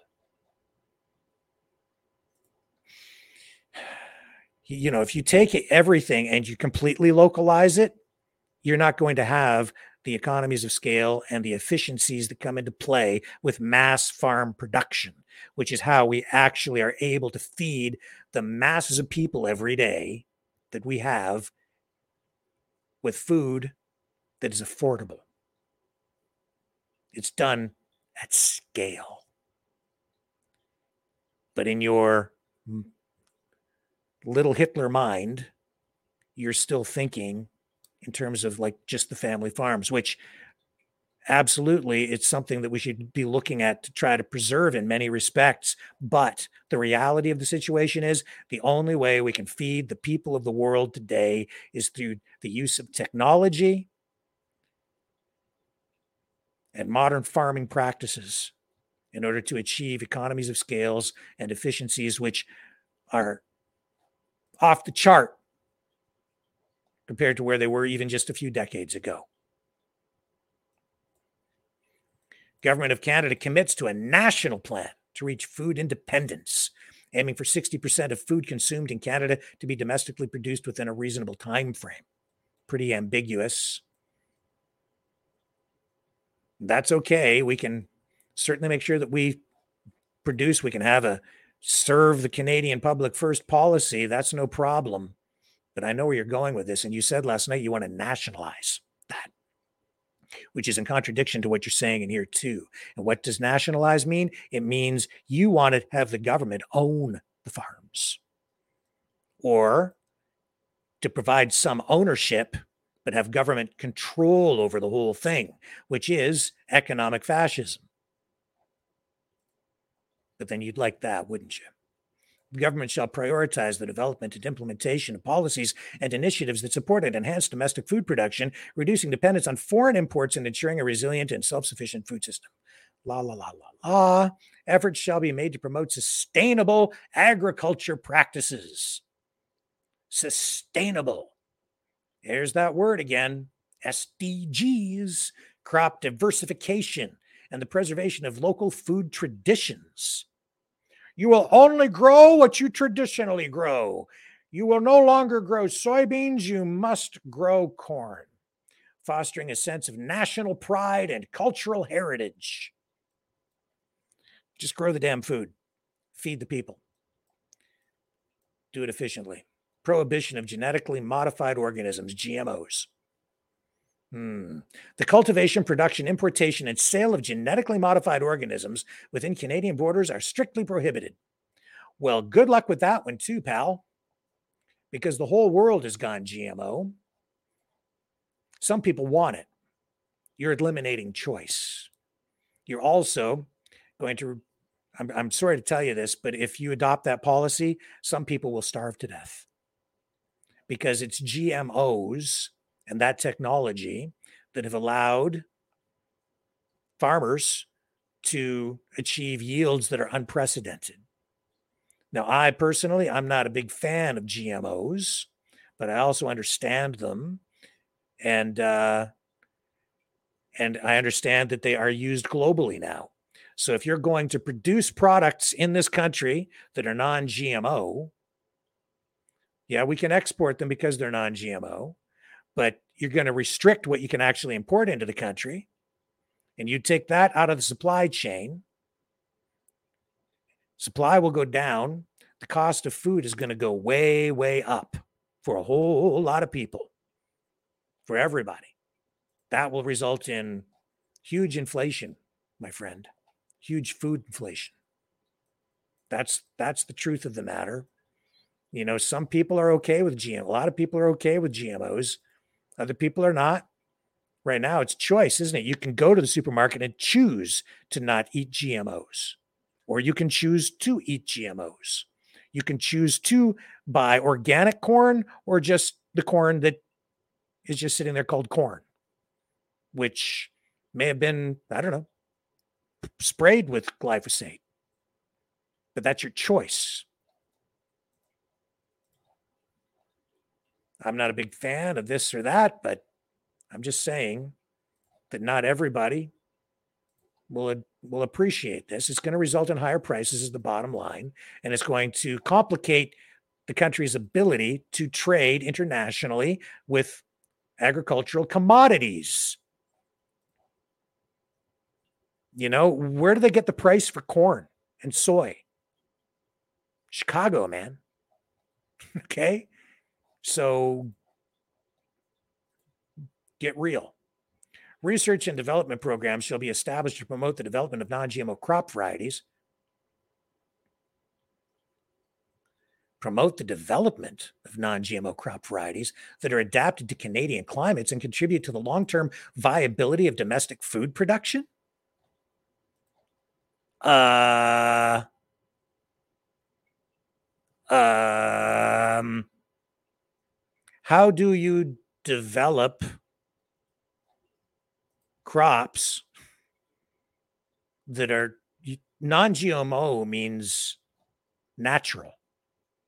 GMO means genetically modified. So, how do you modify something or develop it or develop and modify it unless you're modifying it? It doesn't even make sense. Am I missing something? I don't think so. Maybe somebody can correct me if I'm wrong, but that sounds just kind of doesn't make sense. Protection against foreign interference or influences. The government shall take necessary measures to safeguard the Canadian food market from foreign interference or influences that may compromise national interests and economic stability. Uh, yeah. Duh. I hope so. We're supposed to be doing that now unless you have corrupt politicians. But they'll he'll be the honest politician. Trade agreements and policies shall be negotiated to ensure fair and equitable equitable treatment of Canadian farmers and growers, preventing the dumping of cheap foreign agricultural products that undermine domestic production. Yeah, we already kind of do that. Um, what he's talking about here is tariffs. The government shall support and protect Canadian farmers' rights to own, operate, and manage their farms without undue foreign influence or control. Really? Because last night you said you wanted to nationalize. That means government owns it, or at least government controls it. And you'll see in here in a moment that he actually contradicts himself again uh, agricultural investment and support, adequate financial resources and support programs shall be allocated to enhance the competitiveness and productivity of Canadian farmers and growers. Yeah, we already do that, Adrian. We have all kinds of programs in place. Some of them pretty controversial. That's why people are upset about them dumping milk because they cap production. What are you going to do about that one? You're going to be up against the dairy cartel. Good luck with that. Investments shall be made in agricultural infrastructure, research and development, and technological innovation to modernize farming practices, improve efficiency, and promote sustainable methods. We do that now. But you're going to take GMOs right out of the mix. I'm not a big fan of GMOs, but how are you going to develop new technologies? I don't know better farm pickers, I guess. Educational and training programs shall be established to equip farmers with the knowledge and skills needed to adapt to evolving agricultural practices. Yeah, we have that's called the Ridgetown Agricultural College, which is just down the street. We do that too. Environmental stewardship and sustainability. SDGs. The government shall prioritize the conservation and sustainable use of natural resources, including soil, water, and biodiversity in agricultural activities. Mm-hmm. That's why they're reducing or want to reduce the amount of uh, fertilizer, nitrogen. Sounds pretty similar.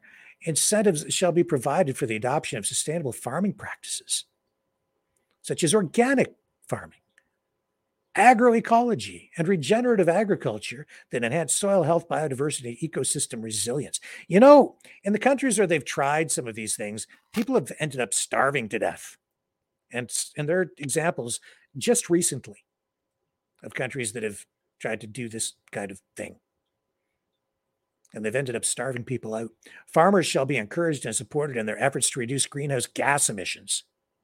What? Mitigate climate change impacts and contribute to Canada's commitments under international environmental agreements. Oh, so he's all in on the Paris Climate Accord. He's all in on Agenda what? 2030? He's all in on the World Economic Forum crap. He's all in on climate change. He's all in on reducing greenhouse gas emissions. So fire up your electric car, folks. Get rid of your pig farms. Reduce your use of fertilizers. We need to mitigate climate change impacts. Sounds just like JT to me. Sounds a whole lot like we've already got. By enacting the National Farmers Constitution Act, Canada reaffirms its commitment to the national interests of food independence, revitalization of food production, and the protection of Canadian farmers from foreign interference or influences. This act recognizes the importance of sustainable agricultural practices, the prohibition of GMOs. Good luck. And the promotion of domestic food production to strengthen the nation's food security and economic stability. And I can tell you that under this plan, everything will become far less efficient and prices of food, the price of food will go through the roof.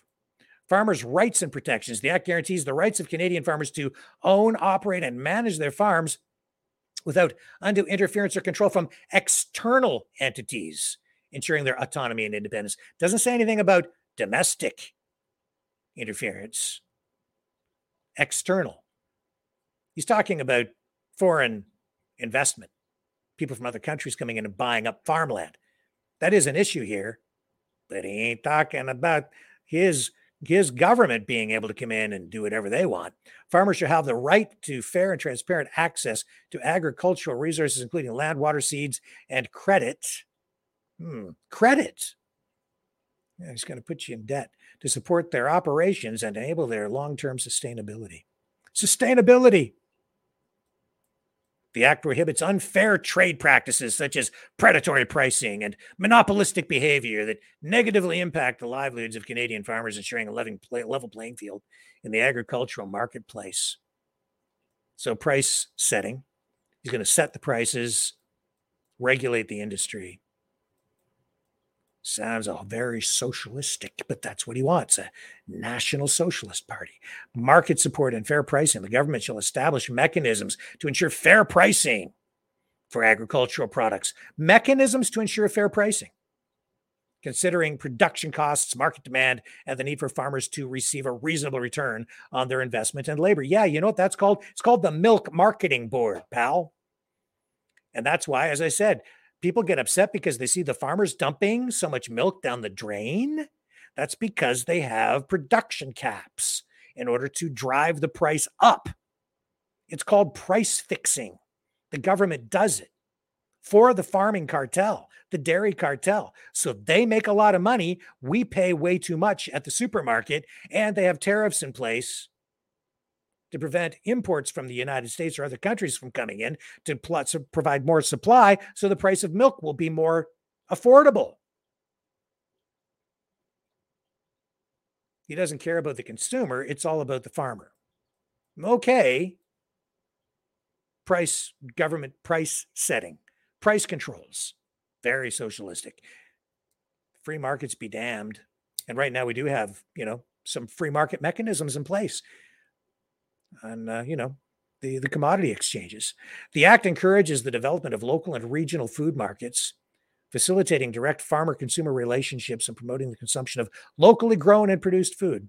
Well, okay, that's cool. But mass production is what actually feeds the, the world.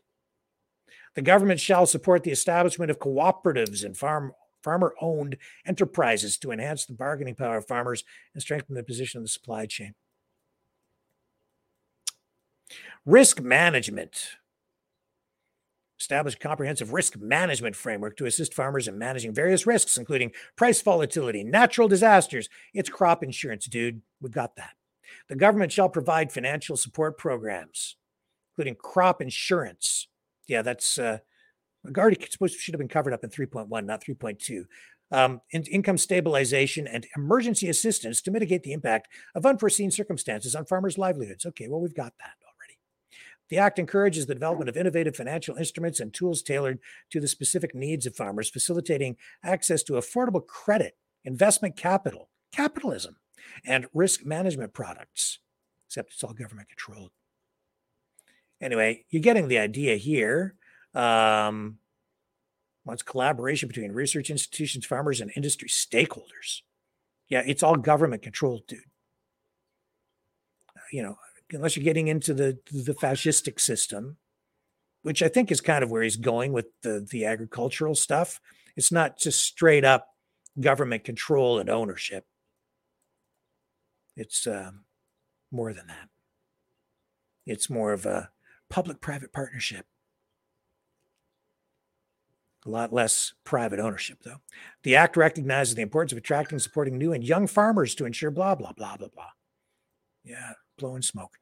The Farmers Act stands as a comprehensive policy framework that upholds the rights and interests of Canadian farmers, promotes domestic food production, and ensures a sustainable and resilient agricultural sector. By enacting this act, Canada reaffirms its commitment to supporting farmers, protecting their livelihoods, and fostering a thriving agricultural industry that contributes to the nation's food security and economic prosperity. I'll tell you this uh, under this, with no GMOs, uh, Canadian farmers are going to have a real hard time competing with farmers in other countries where they're produ- where they are producing crops using GMOs because their yields are going to be multiple times higher because their crops won't get eaten by insects and Canadian farmers' crops will. And just overall, uh, the Canadian crops will need more moisture, more fertilizer, yields will be much lower.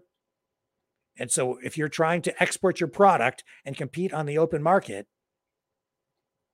you're not going to have that product to sell at all. So, you're eliminating a product entirely, taking all GMO grown commodities out of the mix. No longer will Canadian farmers be allowed to produce them and sell them even into the international market like every other country. So get out your wallets, folks, because you're going to have to, I guess, subsidize the farmers for the loss of income that they're going to suffer because of that. Now, we can argue till we're blue in the face about GMOs, but that's the economic reality of that. But Adrian's kind of naive that way. Environmental stewardship and sustainable practices. Here we go. So, this is all your uh, UN feel good Paris Climate Accord, New World Order, climate change stuff. The Act emphasizes the importance of environmental stewardship and agricultural practices, promoting sustainable farming methods that minimize negative impacts on ecosystems, water resources, and biodiversity. Well, sounds real good. You put it into practice, and you've got what we've got. Farmers shall be encouraged and supported in adopting practices that enhance soil health, can conserve water, blah, blah, blah, collaboration of partnerships. Yeah, the partnerships, the public private partnerships, just like uh, we get with any fascistic economic system. He's repeating a lot of the same stuff here. Monitoring and evaluation. The government shall establish a robust monitoring and evaluation system to access the impact and effectiveness of blah, blah, blah. Okay. So here. And he just talks about meeting the nation's food needs, but also contributes to the broader social, economic, and environmental goals of the country the Sovereign Resource Economic Development Plan, a Thunderbird Movement Initiative. Sovereign. objective to devise a comprehensive plan that promotes economic prosperity in Canada's oil and gas sectors, prioritizes national interests, and respects environmental considerations and Indigenous rights. Hmm. Yeah, you think that you're going to fix the concerns about pipelines and all that in one fell swoop? And you know what he's talking about here, folks? He's talking about nationalizing the resource based industries. Regulatory reforms, we propose a complete overhaul of the current regulations governing the oil and gas sectors. These reforms aim to eliminate bureaucratic red tape, facilitate ease of business operations, business, and ensure the industry's sustainability. The revised regulations will be framed keeping in mind the unique economic, environmental, and social contexts of Canada. They keep coming back to that use of the word sustainable. Indigenous partnership. Yeah, okay. Environmental code amendments.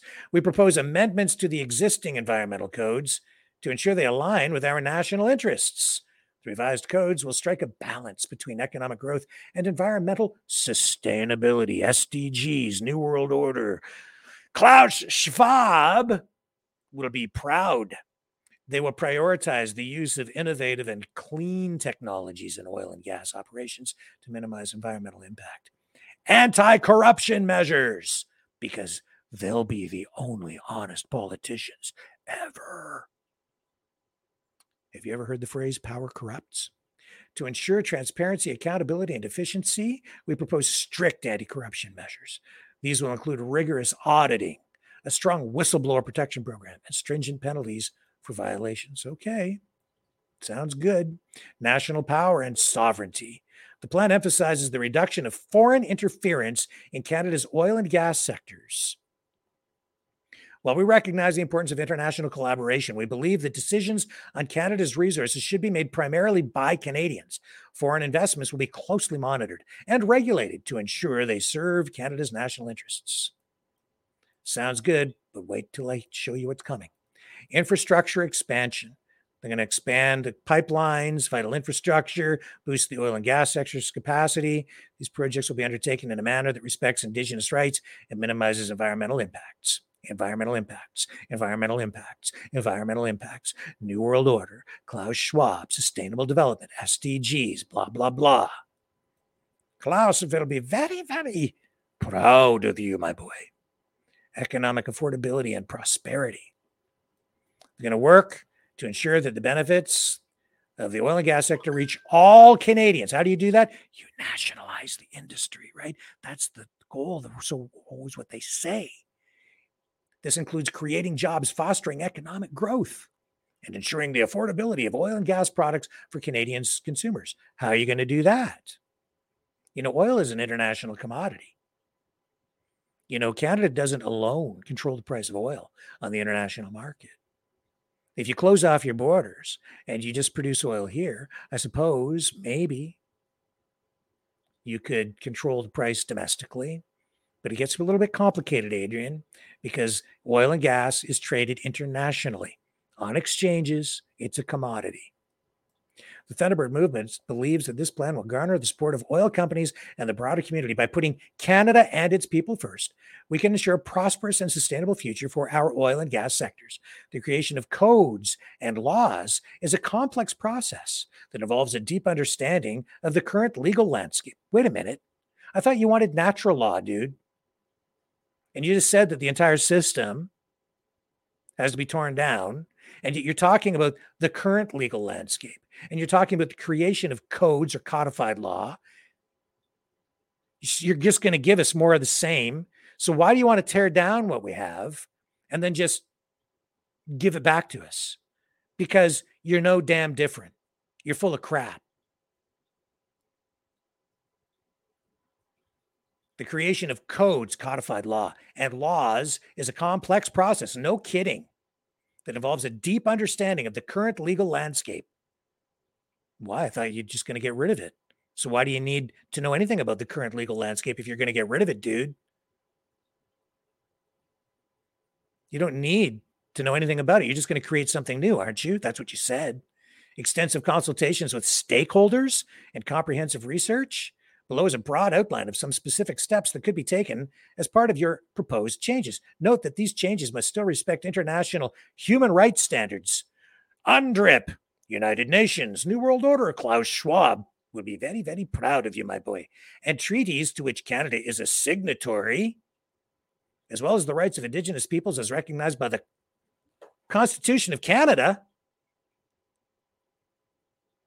The Constitution?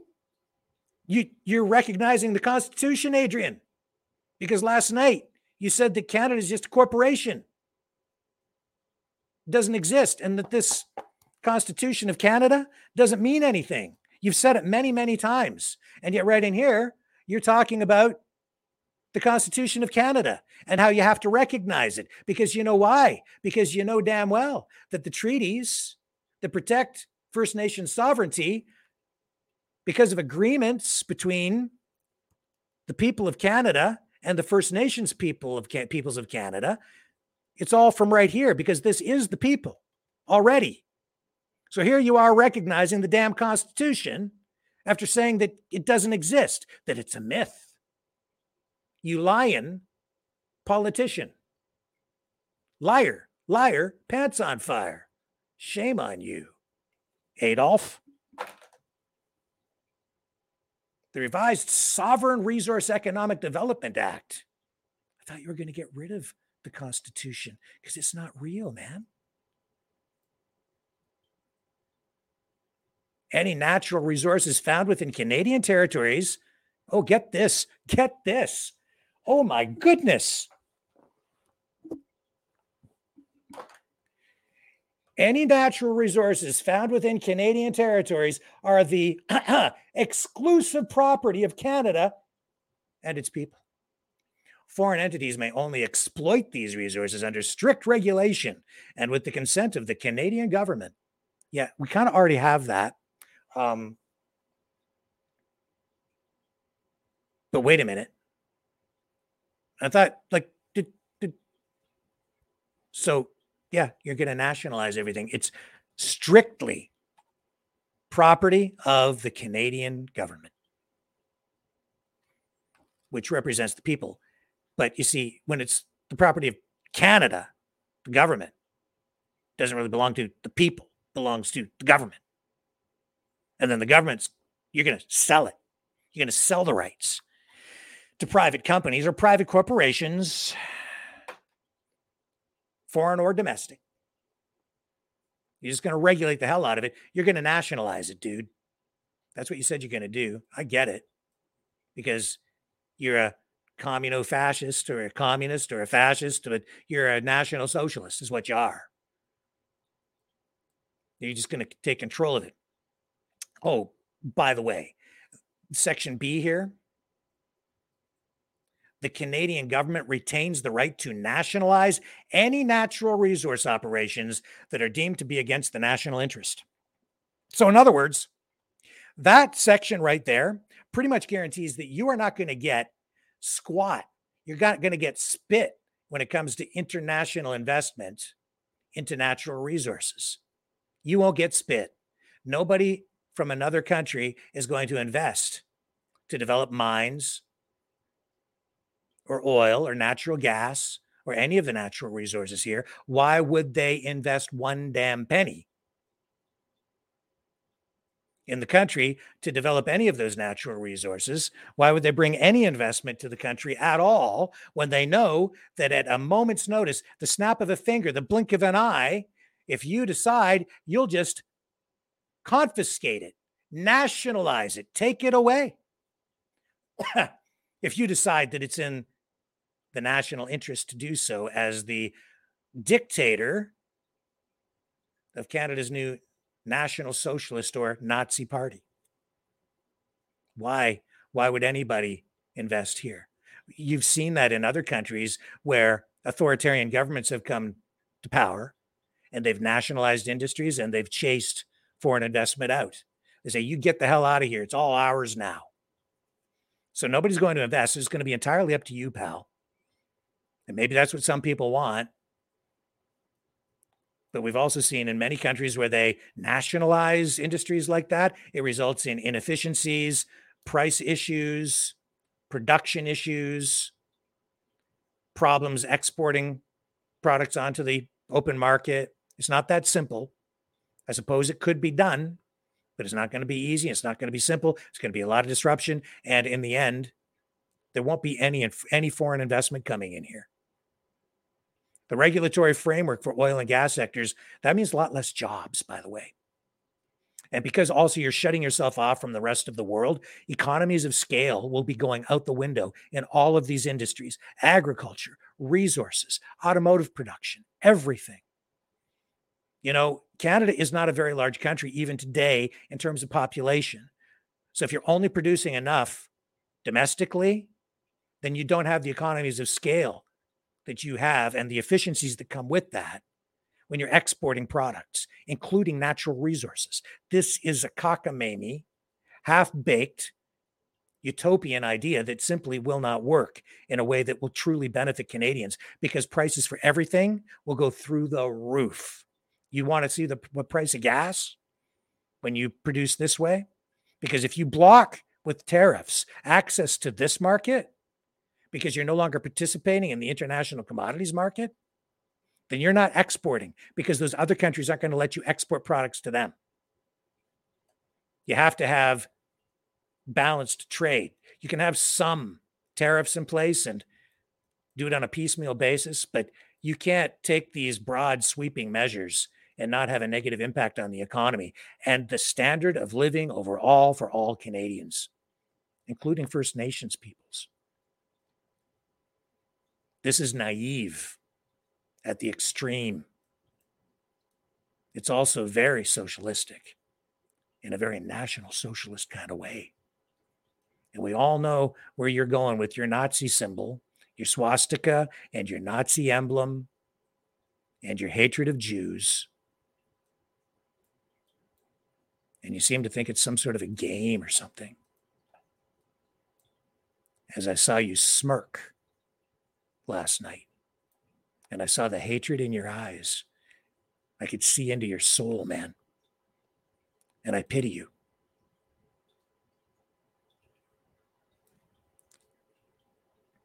The process for obtaining permissions and licenses will be streamlined to facilitate ease of operations while still ensuring rigorous environmental and economic growth.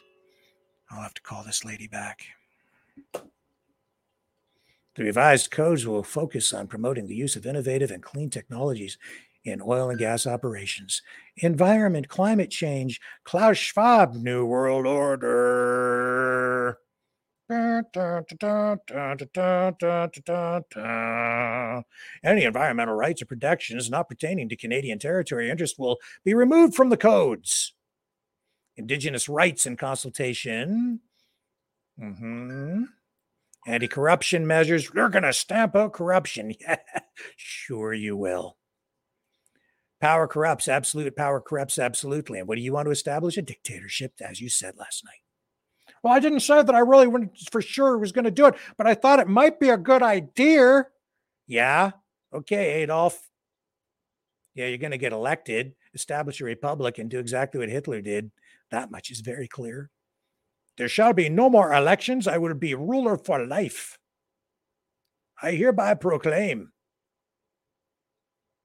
This will include the creation of strong whistleblower protection. Yeah, we heard all that. Economic prosperity. I don't know who's calling me now. Everybody's calling me. I don't know. Deal with it later. Deal with it later. Too many people. I'm in, I'm on a roll, man. I'm on a roll. I'm telling you all about the new Nazi party. All the cool kids are doing it. It's the new thing. It's like it's like regurgitating the past. Regulatory streamlining. Complete overhaul of current regulations governing oil and gas sectors to cut through bureaucrat. We said we looked at all that, dude. Repeating yourself. Elimination of special interest influence. The in, to ensure decision making in the oil and gas sectors is free from narrow special interests, we will implement strict regulations on lobbying activities Transparency and accountability will be paramount, with all interactions between the industry and policymakers made public. Yeah, because he's so transparent that last night he wouldn't tell us who's actually behind him, supporting him financially and otherwise. I can't really tell you right now because it's a great big giant top secret thing. Decentralization and reduction of bureaucracy. Decentralization. We propose decentralizing decision making processes to reduce the layers of bureaucracy and facilitate quicker, more efficient decisions. This approach will empower local authorities and ensure that decisions are made by those who understand the regional context and challenges best. Okay. Right. Sounds good, but you know, that's called systems. You're going to tear the system down and then just rely on the local people to do whatever. I don't know. Environmental code amendments.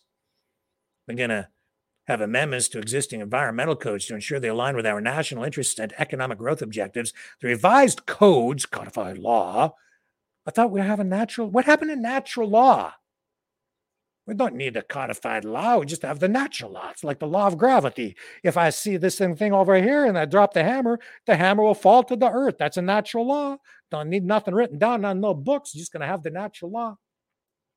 We'll strike a balance between economic growth and environmental sus- sus- sus- sustainability, SDGs. Klaus Schwab. I'm so proud of you, my boy. They will prioritize the use of innovative and clean technologies in oil and gas operations to minimize environmental blah, blah, blah, blah, blah. National sovereignty and self reliance. Cut yourself off from the rest of the world. Infrastructure enhancement. We propose the expansion and enhancement of pipelines. Yeah, yeah. They're going to solve all the problems in one fell swoop with National Socialism economic prosperity and affordability. They'll work to ensure the benefits of the oil and gas sectors reach all Canadians by nationalizing it. This includes creating jobs through national socialism, fostering economic growth through national socialism, and ensuring the affordability of oil and gas products for Canadian consumers through national socialism, just like Adolf Hitler. Vote for the National Naturalist Socialist parties we're just like the Nazis. Adrian even said so. By putting Canada and its peoples first, and by cutting red tape and special interest influence, we can ensure a prosperous and sustainable class new world order future for our oil and gas sectors. The National, National, National, National, Nationalist Party, the National Sovereign Resource Economic Development Act. Oh my God. Sustainability, right number one, Straight off the top. Klaus Schwab New World Order. Klaus Schwab New World Order. SDGs. 15 minute cities. Don't drive your car too much. Sustainable, sustainable, sustainable.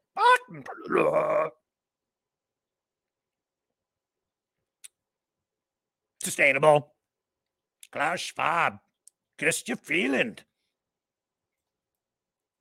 Adrian Thomas, little Hitler, little Adolf, little Adolf, little Adolf wants everything to be sustainable, just like Klaus wants, just like Chrystia.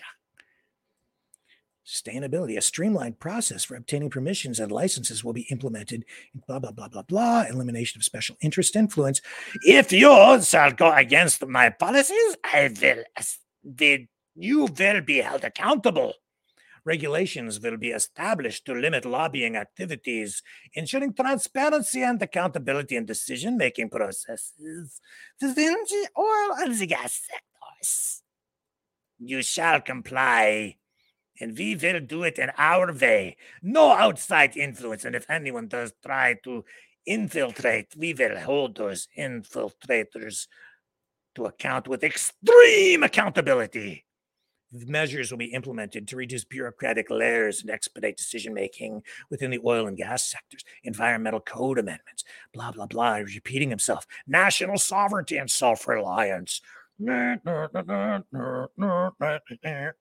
The act emphasizes the reduction of foreign interference in Canada's gas sectors.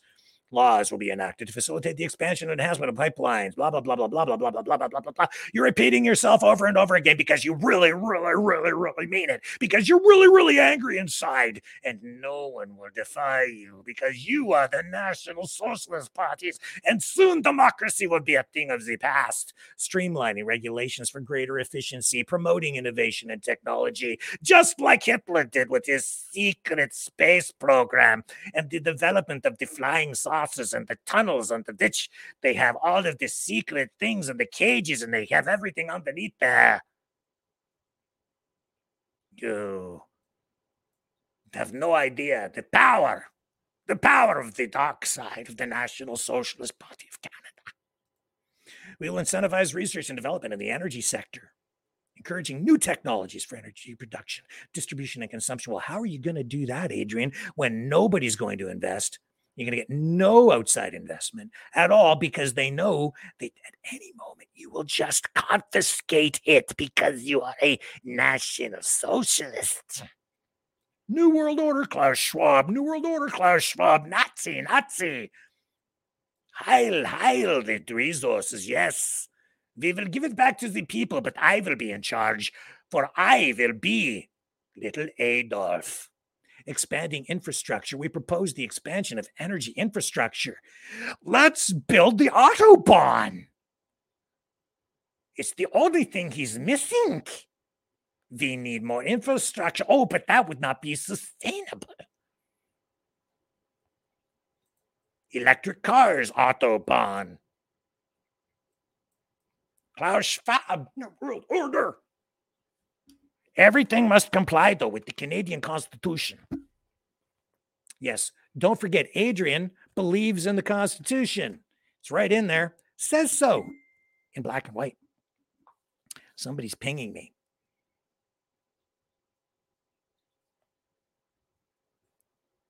Uh-huh, yeah, and yeah, and somebody's saying, "Don't get mad at me." Um, okay, I'll look at it later. I don't know. Um, enhancing domestic production. I won't get mad. You know who you are. I won't get mad. It's okay. Whatever it is, I won't get mad. I'm not even mad at Adrian. I just rolling my eyes. I pity him. I pity Adrian and his anger. Enhancing domestic production. I don't. I, I think we should put Canada first too, dude. I think we should. We have to.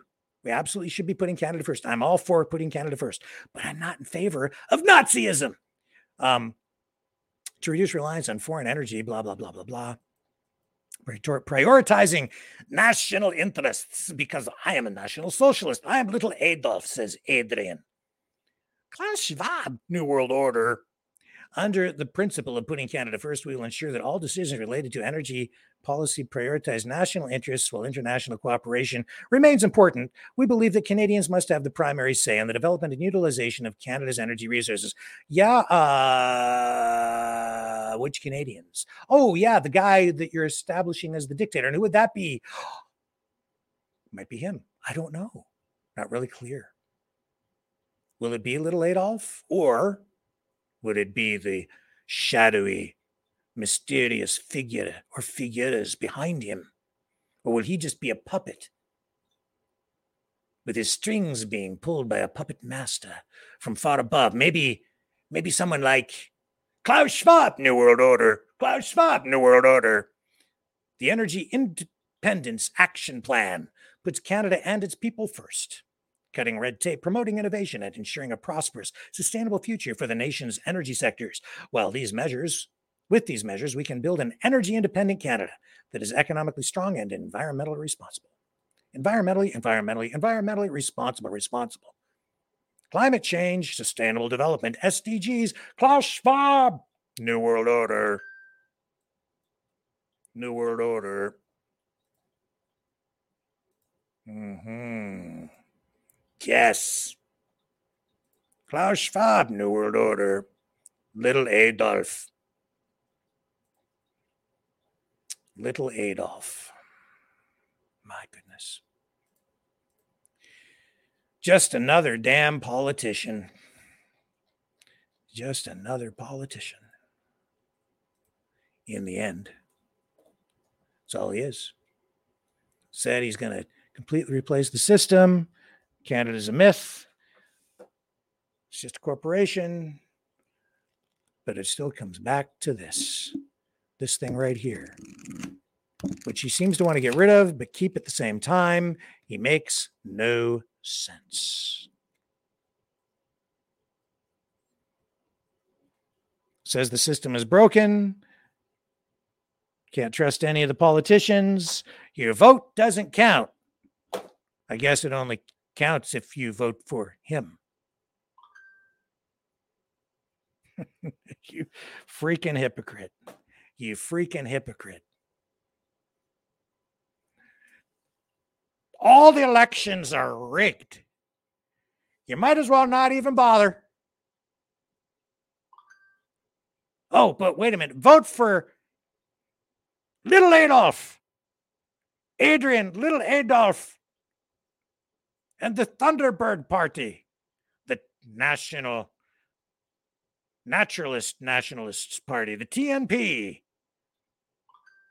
Only we will be, we will be the only ones who will not be corrupt. Thunderbird Movement Initiative Gold Standard. Oh, here's their economic plan. Wow. He's thinking economics. I know I wanted to get into this a little bit last night, and I know there's a whole other layer to this that I don't think is even in this document. And we're going to show this one to you when we come back on the other side. So don't go away. I'm I haven't even read this yet because it came to me so late in the day. But man, I can't wait because so far I'm loving it. The New World Order.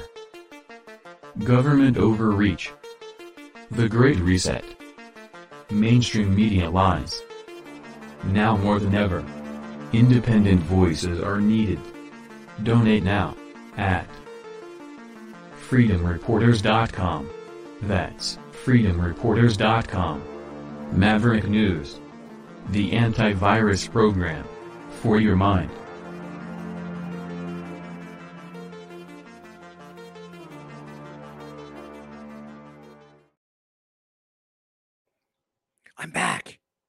Um, yeah, there were some uh, comments made last night too.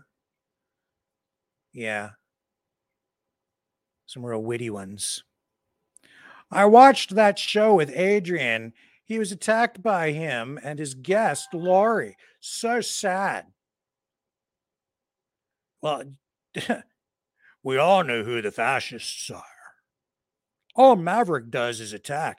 Yep, that's right. When Nazis come on the show.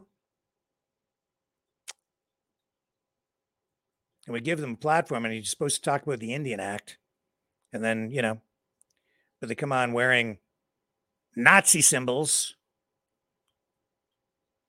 might have something to say about it. When they literally talk about establishing a national socialist party just like they had in Germany in World War II in Canada. Yeah, um, might have something to say about that.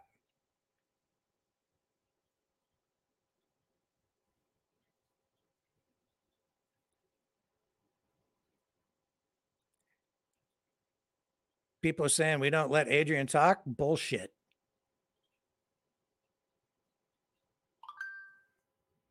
I've given Adrian way too much damn time. Let him say way too much. All of them. They lie, misrepresent themselves. We're never really fully transparent. Even when he was on here, wouldn't answer the damn questions. A lot of them. Some of them he did. Might even give him more time because I am about free speech.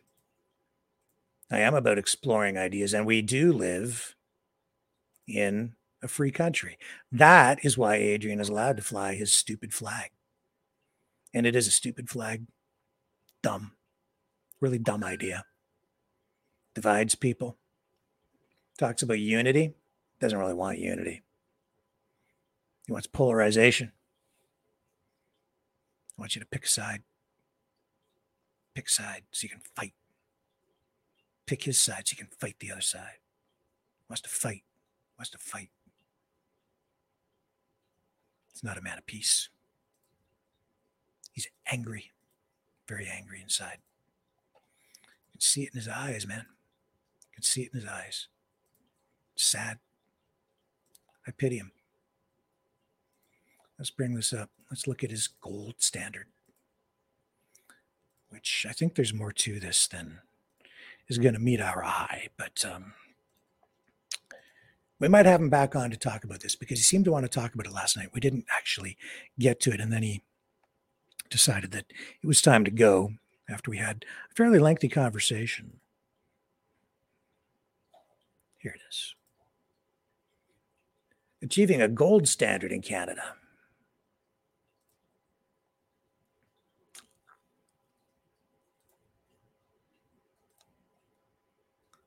Achieving a gold standard in Canada, rewriting, rewriting the Constitution, eliminating the credit system, and addressing Native American affairs are complex and multifaceted issues that would require significant effort and involvement from various stakeholders.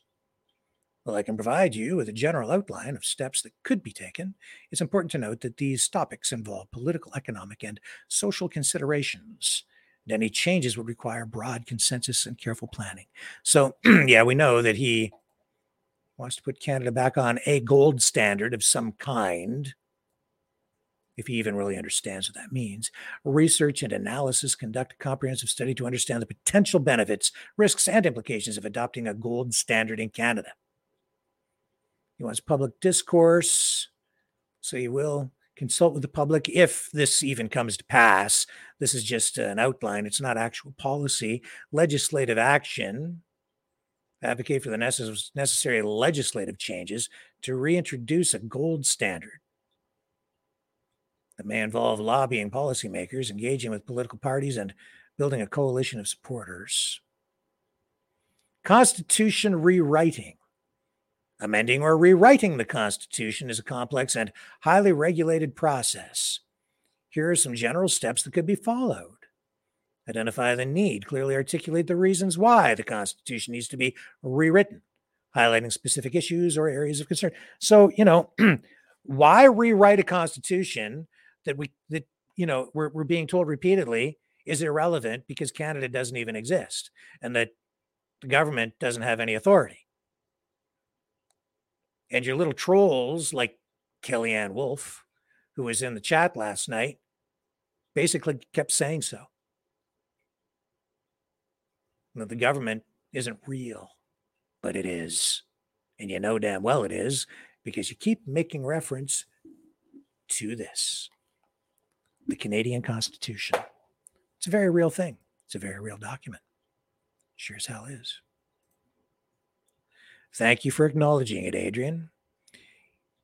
In many respects, as I read through this, there are many things that we actually kind of agree on because I too believe that the Constitution should be preserved, but it does have some problems, and we should be making some amendments. Um, by the way, to amend the Constitution, there's a formula in place. You are aware of that, right? It's pretty difficult to do it, as it should be. It should be difficult.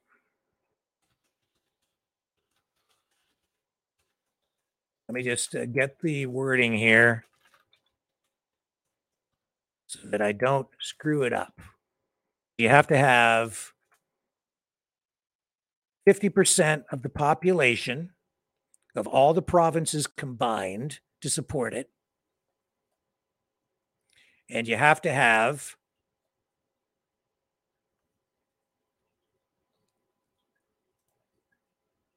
the 750, 750 formula.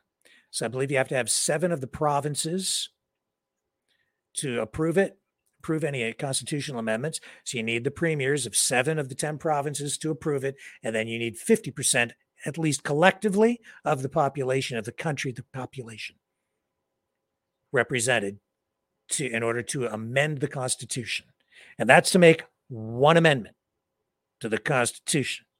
Or I suppose you could you know, have a collective vote on various things, but probably not because each of those issues would be complex. The reason it's difficult is because this document is really meant to limit the power of government, not the people. It protects the people because it limits the power of people like you who would get into power and then throw this thing in the dustbin and rewrite the whole damn thing. It protects us from people like you, Adrian, this Constitution and the amendment formula. Do you even acknowledge that in this document? Do you even talk about the the formula? I'm not seeing it here because I don't think you understand how anything works. Not really. but of course, if you're establishing a dictatorship like Big Adolf did,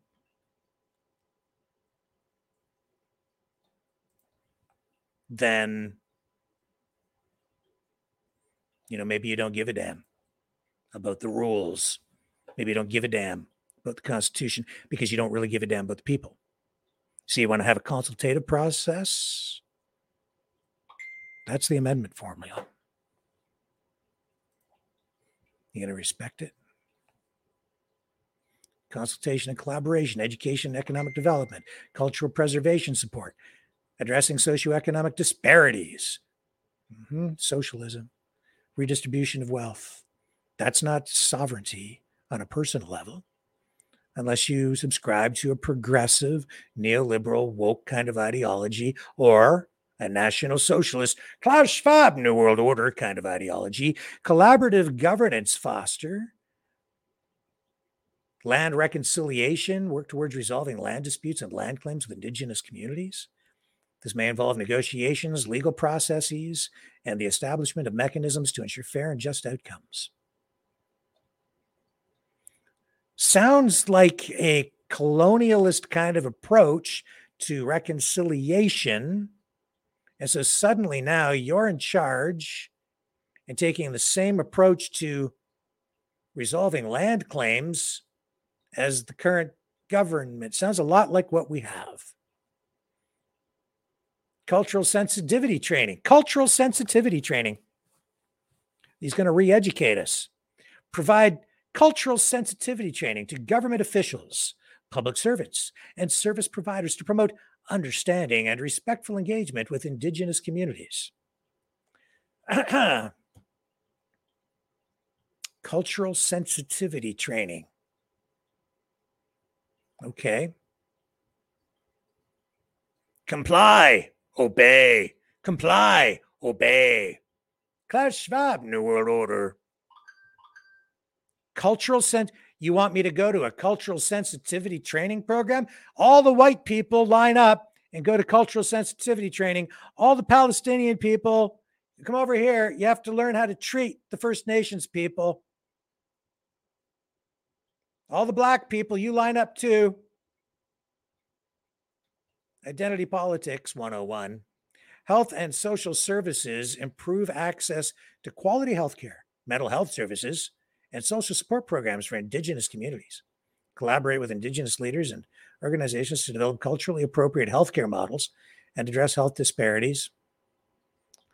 Okay. Justice system reform.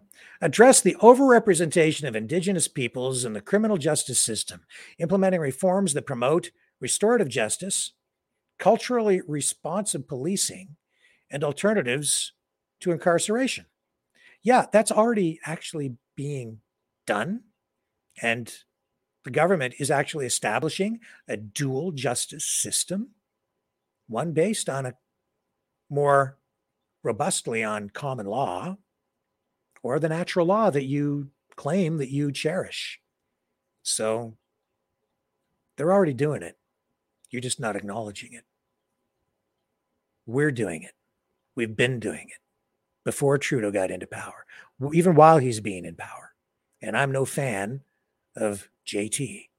Economic partnerships, foster economic partnerships between Indigenous communities and non Indigenous businesses and industries. Support initiatives, okay, that promote sustainable development. Klaus Schwab, New World Order International standards and obligations uphold Canada's commitments under international human rights frameworks, including the United Nations Declaration on the Rights of Indigenous Peoples, align policies and practices with the principles of free, prior, and informed consent. Uh, wait a minute. Weren't you opposed to UNDRIP? Weren't you worried about UNDRIP? And yet, right in here, you're talking about complying with it. So now, Adrian, little Adolf, is in favor of UNDRIP, the United Nations Declaration on the Rights of Indigenous Peoples. UNDRIP, Klaus Schwab, New World Order, little Adolf. So he's all in on UNDRIP. All in on UNDRIP. Did I did you catch that? Because he's been telling us otherwise, right? UNDRIP's trapped, don't blah blah blah. United Nations, they're going to take over all the land, but he wants to comply. Klaus Schwab, New World Order. Liar, liar, pants on fire. Long term commitment, recognize the meaningful progress in Native American affairs, requires sustained commitment and investment over the long term. Blah, blah, blah, blah, blah, blah, blah, blah, blah, blah, blah, blah, blah, blah, blah, blah, blah. I'm losing my mind reading this. Review and assessment. Klaus Schwab, New World Order. Defining objectives. Clearly articulate the objectives of reestablishing Canadian policy over international banking. Let me read that again. Clearly articulate the objectives of reestablishing Canadian policy over international banking. Section B, determine the desired level of autonomy and control Canada seeks to regain. And C, consider the potential benefits of risks and risks associated with greater policy independence. Uh, okay. I don't think he really understands what he's talking about, but whatever policy development, engage with experts, economists, and stakeholders from the banking and financial sectors. Uh huh. But you don't like them. Develop a comprehensive policy framework that aligns with the government's objectives.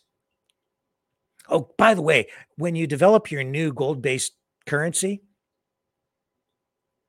um, I wonder if the United States might have something to say about it, considering that the US dollar is the world reserve currency and they might not like what you're about to do. I don't know.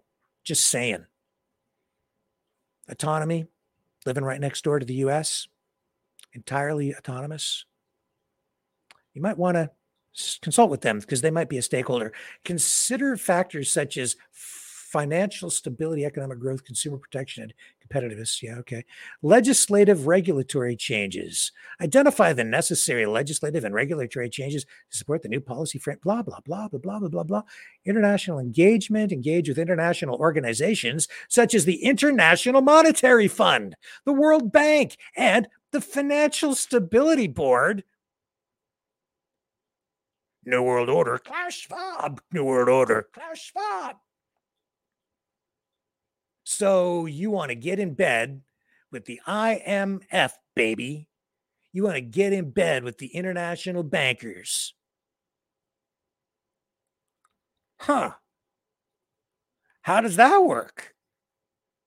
Doesn't even make sense. Big Adolf, I don't think would approve, but I think this is just you being real confused, dude because I thought we were we were supposed to not like those guys anymore and decouple from them, right? And become independent. But you want to engage, quote, Section 5A, engage with international organizations, globalist, such as the International Monetary Fund, IMF, World Bank, and Financial Stability Board globalist, fascist. Isn't this what we're supposed to be fighting against? Monitoring, that's what you said. That's what you told people. Now we've got it in writing. Seems like there's something else going on here. Monitoring and evaluation. Establish mechanisms to monitor the effectiveness and impact of the new policies. Regularly evaluate the outcomes and make necessary adjustments to optimize the policy framework. Seek feedback from industry stakeholders, experts, and the public to ensure transparency and accountability. This is what it, this is how much it makes sense. The relationship between Native American policy and the dismantling of the gold standard in Canada is not directly related.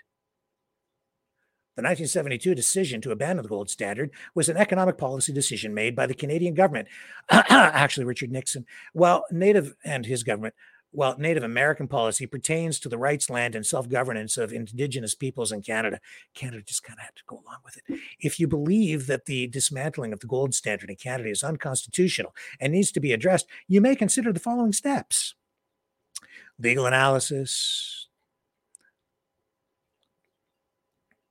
Consult legal experts to assess the constitutionality of the decision to abandon the gold standard comes back to the old Constitution. The Constitution that keeps saying doesn't matter, isn't real, because Canada's a myth. But it isn't, because you're full of crap. You're full of crapola. All these people are so full of it. Jeez. Just ridiculous. Absolutely ridiculous. Taxation on trade, technology, and resources somebody's done a lot of work here. Some of this is actually pretty sound advice. It's just contradictory. It contradicts everything that he has been saying. Every damn thing. System's broken. Canada's just a corporation. We need natural law, not Canadian law. Gold standard policies. The Thunderbird Movement Initiative promotes fiscal responsibility, monetary stability, and transparent financial practices. You know what, dude? If you ain't getting international investment, because you know the big resource companies, international resource companies, like say BP, right, British Petroleum or Exxon, say if you ain't or whatever, pick pick any international investment. If there's no international money coming in because they know you're you're you're ready and willing to confiscate their property at any moment, then you know what you're going to have to do? You're going to have to go into debt. You're going to need to finance it yourself. That's the truth. And where are you going to get the money for that? If you're cut off from the rest, you're going to have to borrow it. Where are you going to get that International Monetary Fund? World Bank. You have to borrow it from other countries. What are you going to back that up with? What collateral do you have? Where are you going to get the gold to back up your currency? Do you have the money for that? How are you going to buy the gold? Going to mine it? How long is that going to take? You haven't thought this thing through, man. Thunderbird Initiative firmly believes that the welfare and voices of Canadians should be at the forefront of policy decisions. Yeah, then why yesterday did you say that we maybe need a monster who is a dictator in charge? Klaus Schwab, New World Order. Maybe the people around you don't even believe you. Maybe the people who helped you put this thing together don't even believe you public awareness and engagement. Conclusion The Thunderbird Movement Initiative sets forth a comprehensive and visionary plan to prioritize the well being of Canadians and promote a better Canada by embracing gold standard policies and placing people before government policies. We can build a stronger education system, foster innovation, develop robust infrastructure, ensure social security, enhance national defense capabilities, strengthen internet security, and establish fair taxation practices. Through collaboration, constitutional amendments, public engagement, and constitution and continual evaluation, we can create a prosperous and resilient Canada that serves the interests of its people. Let us unite under the Thunderbird Movement initiative and embark on this transformative journey towards a brighter future for all of the Canadians. Hmm. Klaus Schwab. New World Order.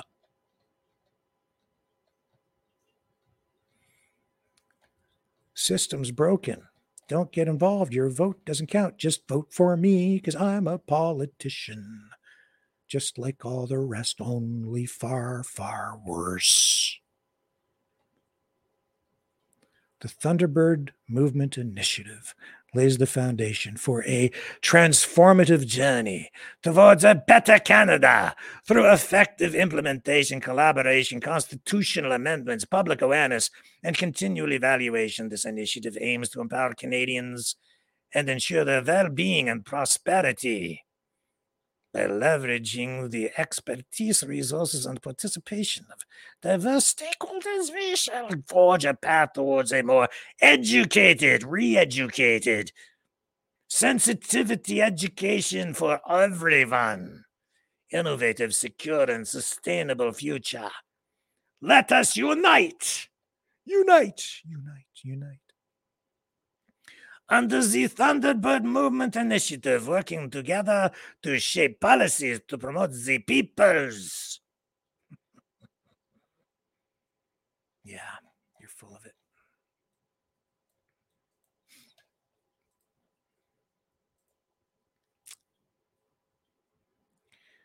System's broken. Canada's a myth. Constitution isn't real. Don't bother to vote. You don't, your voice doesn't count. He's opposed to globalism. So he wants to get in bed with the IMF, establishes a political party to adhere to all the rules of Elections Canada,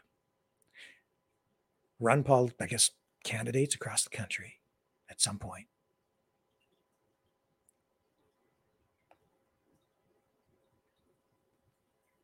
Whatever, man. Bunch of crap. Nobody gonna vote for you. Not not when you're leading the charge with a swastika. Never thought I'd see the day in this country. Never thought I'd see the day where someone would come forward and establish a political party inspired by the Nazis.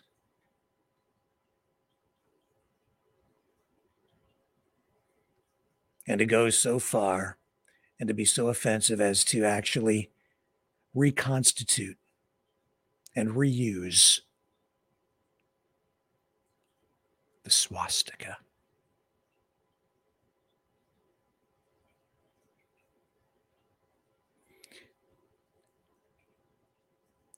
And you've stated publicly that it would be just like what we saw in Germany. Sorry, but we have to do that, he says. No, we don't. Shameful.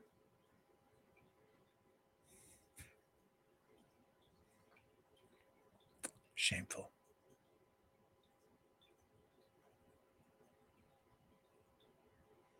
I also think there's something more to your economic policy.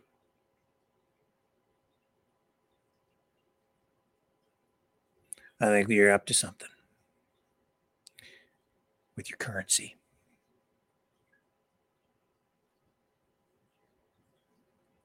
You got something up your sleeve. Something going on with that. Maybe we'll have you back on so we can find out what that is. Maybe not. Some people have accused me of not letting you talk. How many hours have we given you on this program? How much time did I just give you tonight? Which might have been a mistake just even telling people about you and your stupid, stupid party and your stupid flag. telling people because you seem to be getting a little bit of traction. People need to be warned.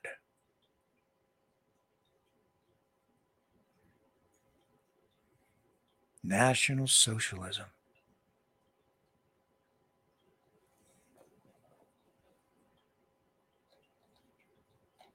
Disgusting. Coming at just the right time. Isn't that a coincidence? Just as we're getting this huge surge in anti Semitism, just when there's this war breaking out, just as we're on the verge of World War III. And yet you can't tell us who it is that's standing behind you, propping you up. Who is it, Adrian? Who's behind you? Who's behind your party? Who's out there in the shadows?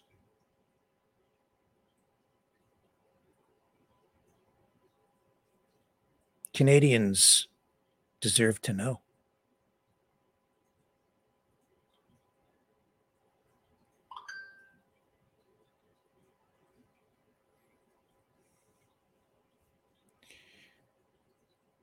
You're a politician now.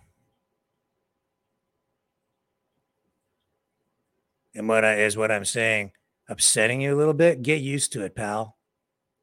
Because the heat in this kitchen, now that you're a politician, might just get a little bit hotter. Might just get, you know, heat just might get turned up just a little bit because that's what happens with politicians. Comes with the territory, criticism.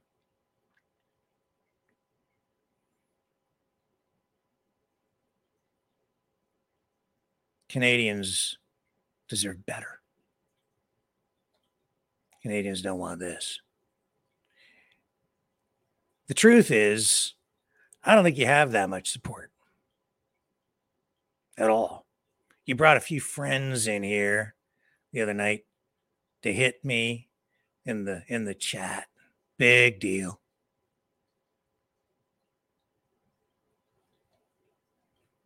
You don't have support. Canadians aren't going to support you. They're not going to support that. Even First Nations won't support you. Not in the end. They're not supporting you, really, not right now.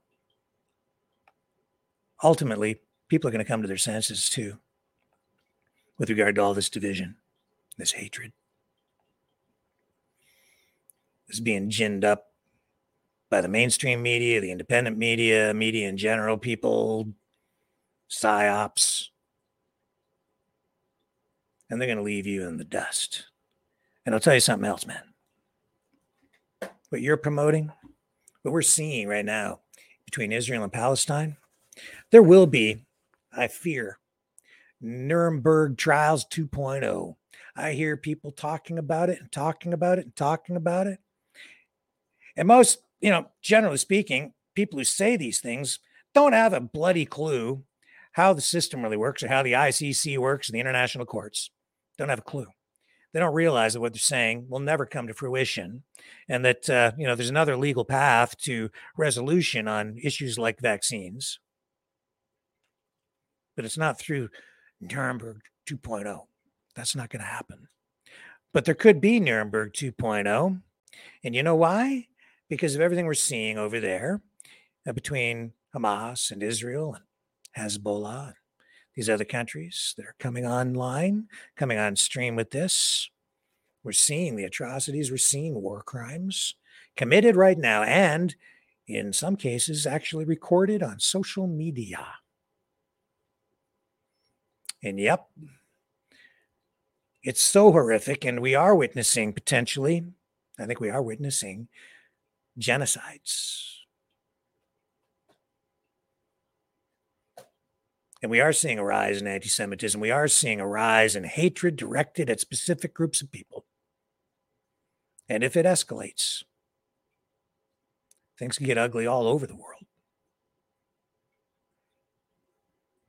And you know, the people who support these things, the people who subscribe to these things, when the time comes, there might just be extreme accountability. Extreme accountability. for people who are actually taking extreme measures right now and embracing extremist ideologies and promoting them, leading them. Because you know, at the end of a war,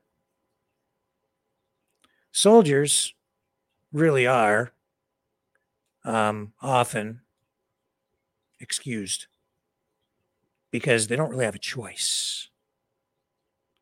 They follow orders or they die. That's the deal. So when the fighting stops and the killing stops, it's because at a certain point, the winning side says enough. We've had enough justice, if you want to call it that, or revenge. But the people who are always held accountable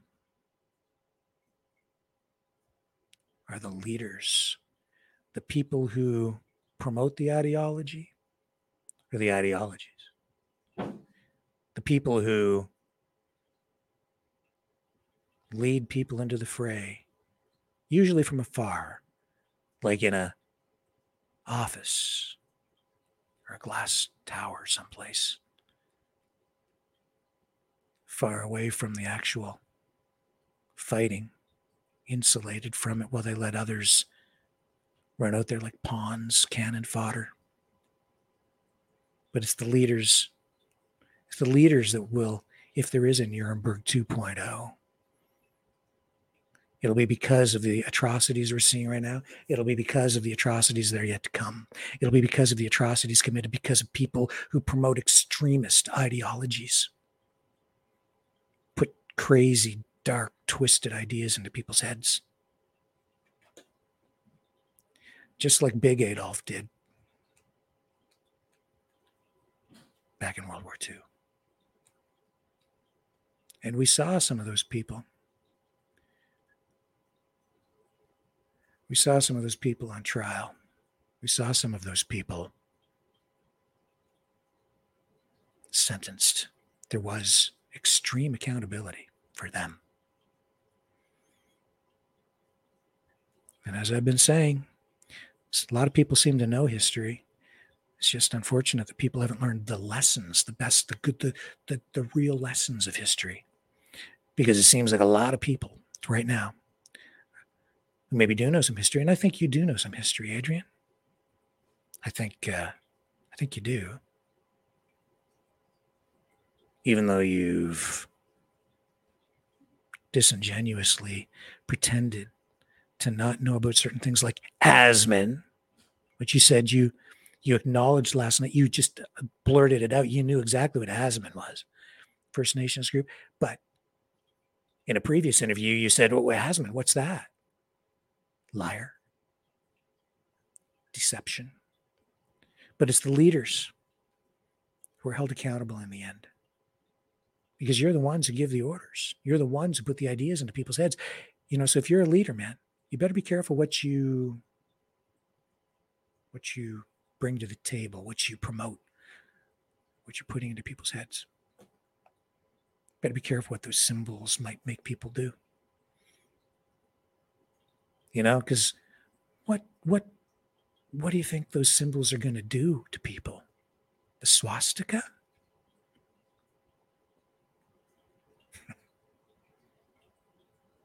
So full of crap.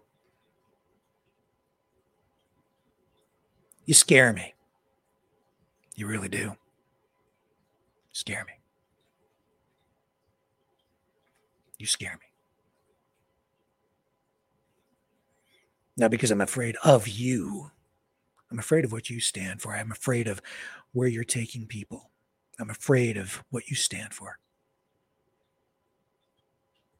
Because I know where it goes. That's not Canada, man. Never was. Guilty of a lot of things. Every country is guilty of some things. Canada has its uh, has its warts. It's got a lot going for it too. It's still a great country. It's damn well worth saving. Really saving.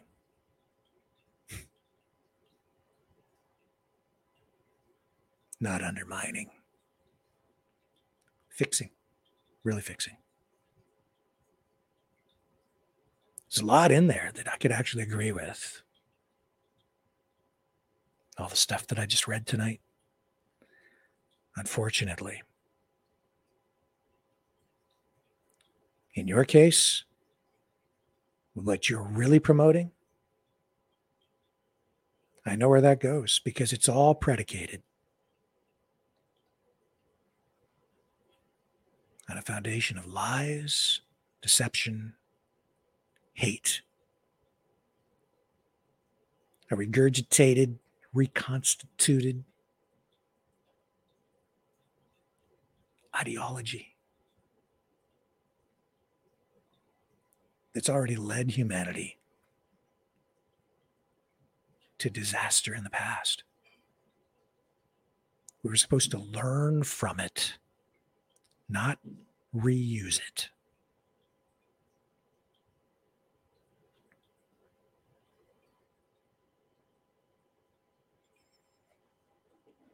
Wow. Adrian.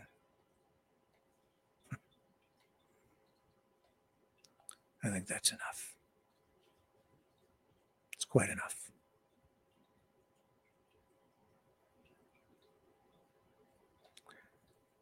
I'll be back tomorrow night, folks. 6 p.m. Eastern Standard Time. I love you guys.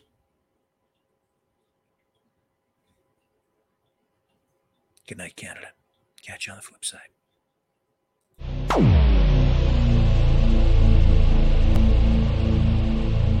This has been a Maverick Multimedia production.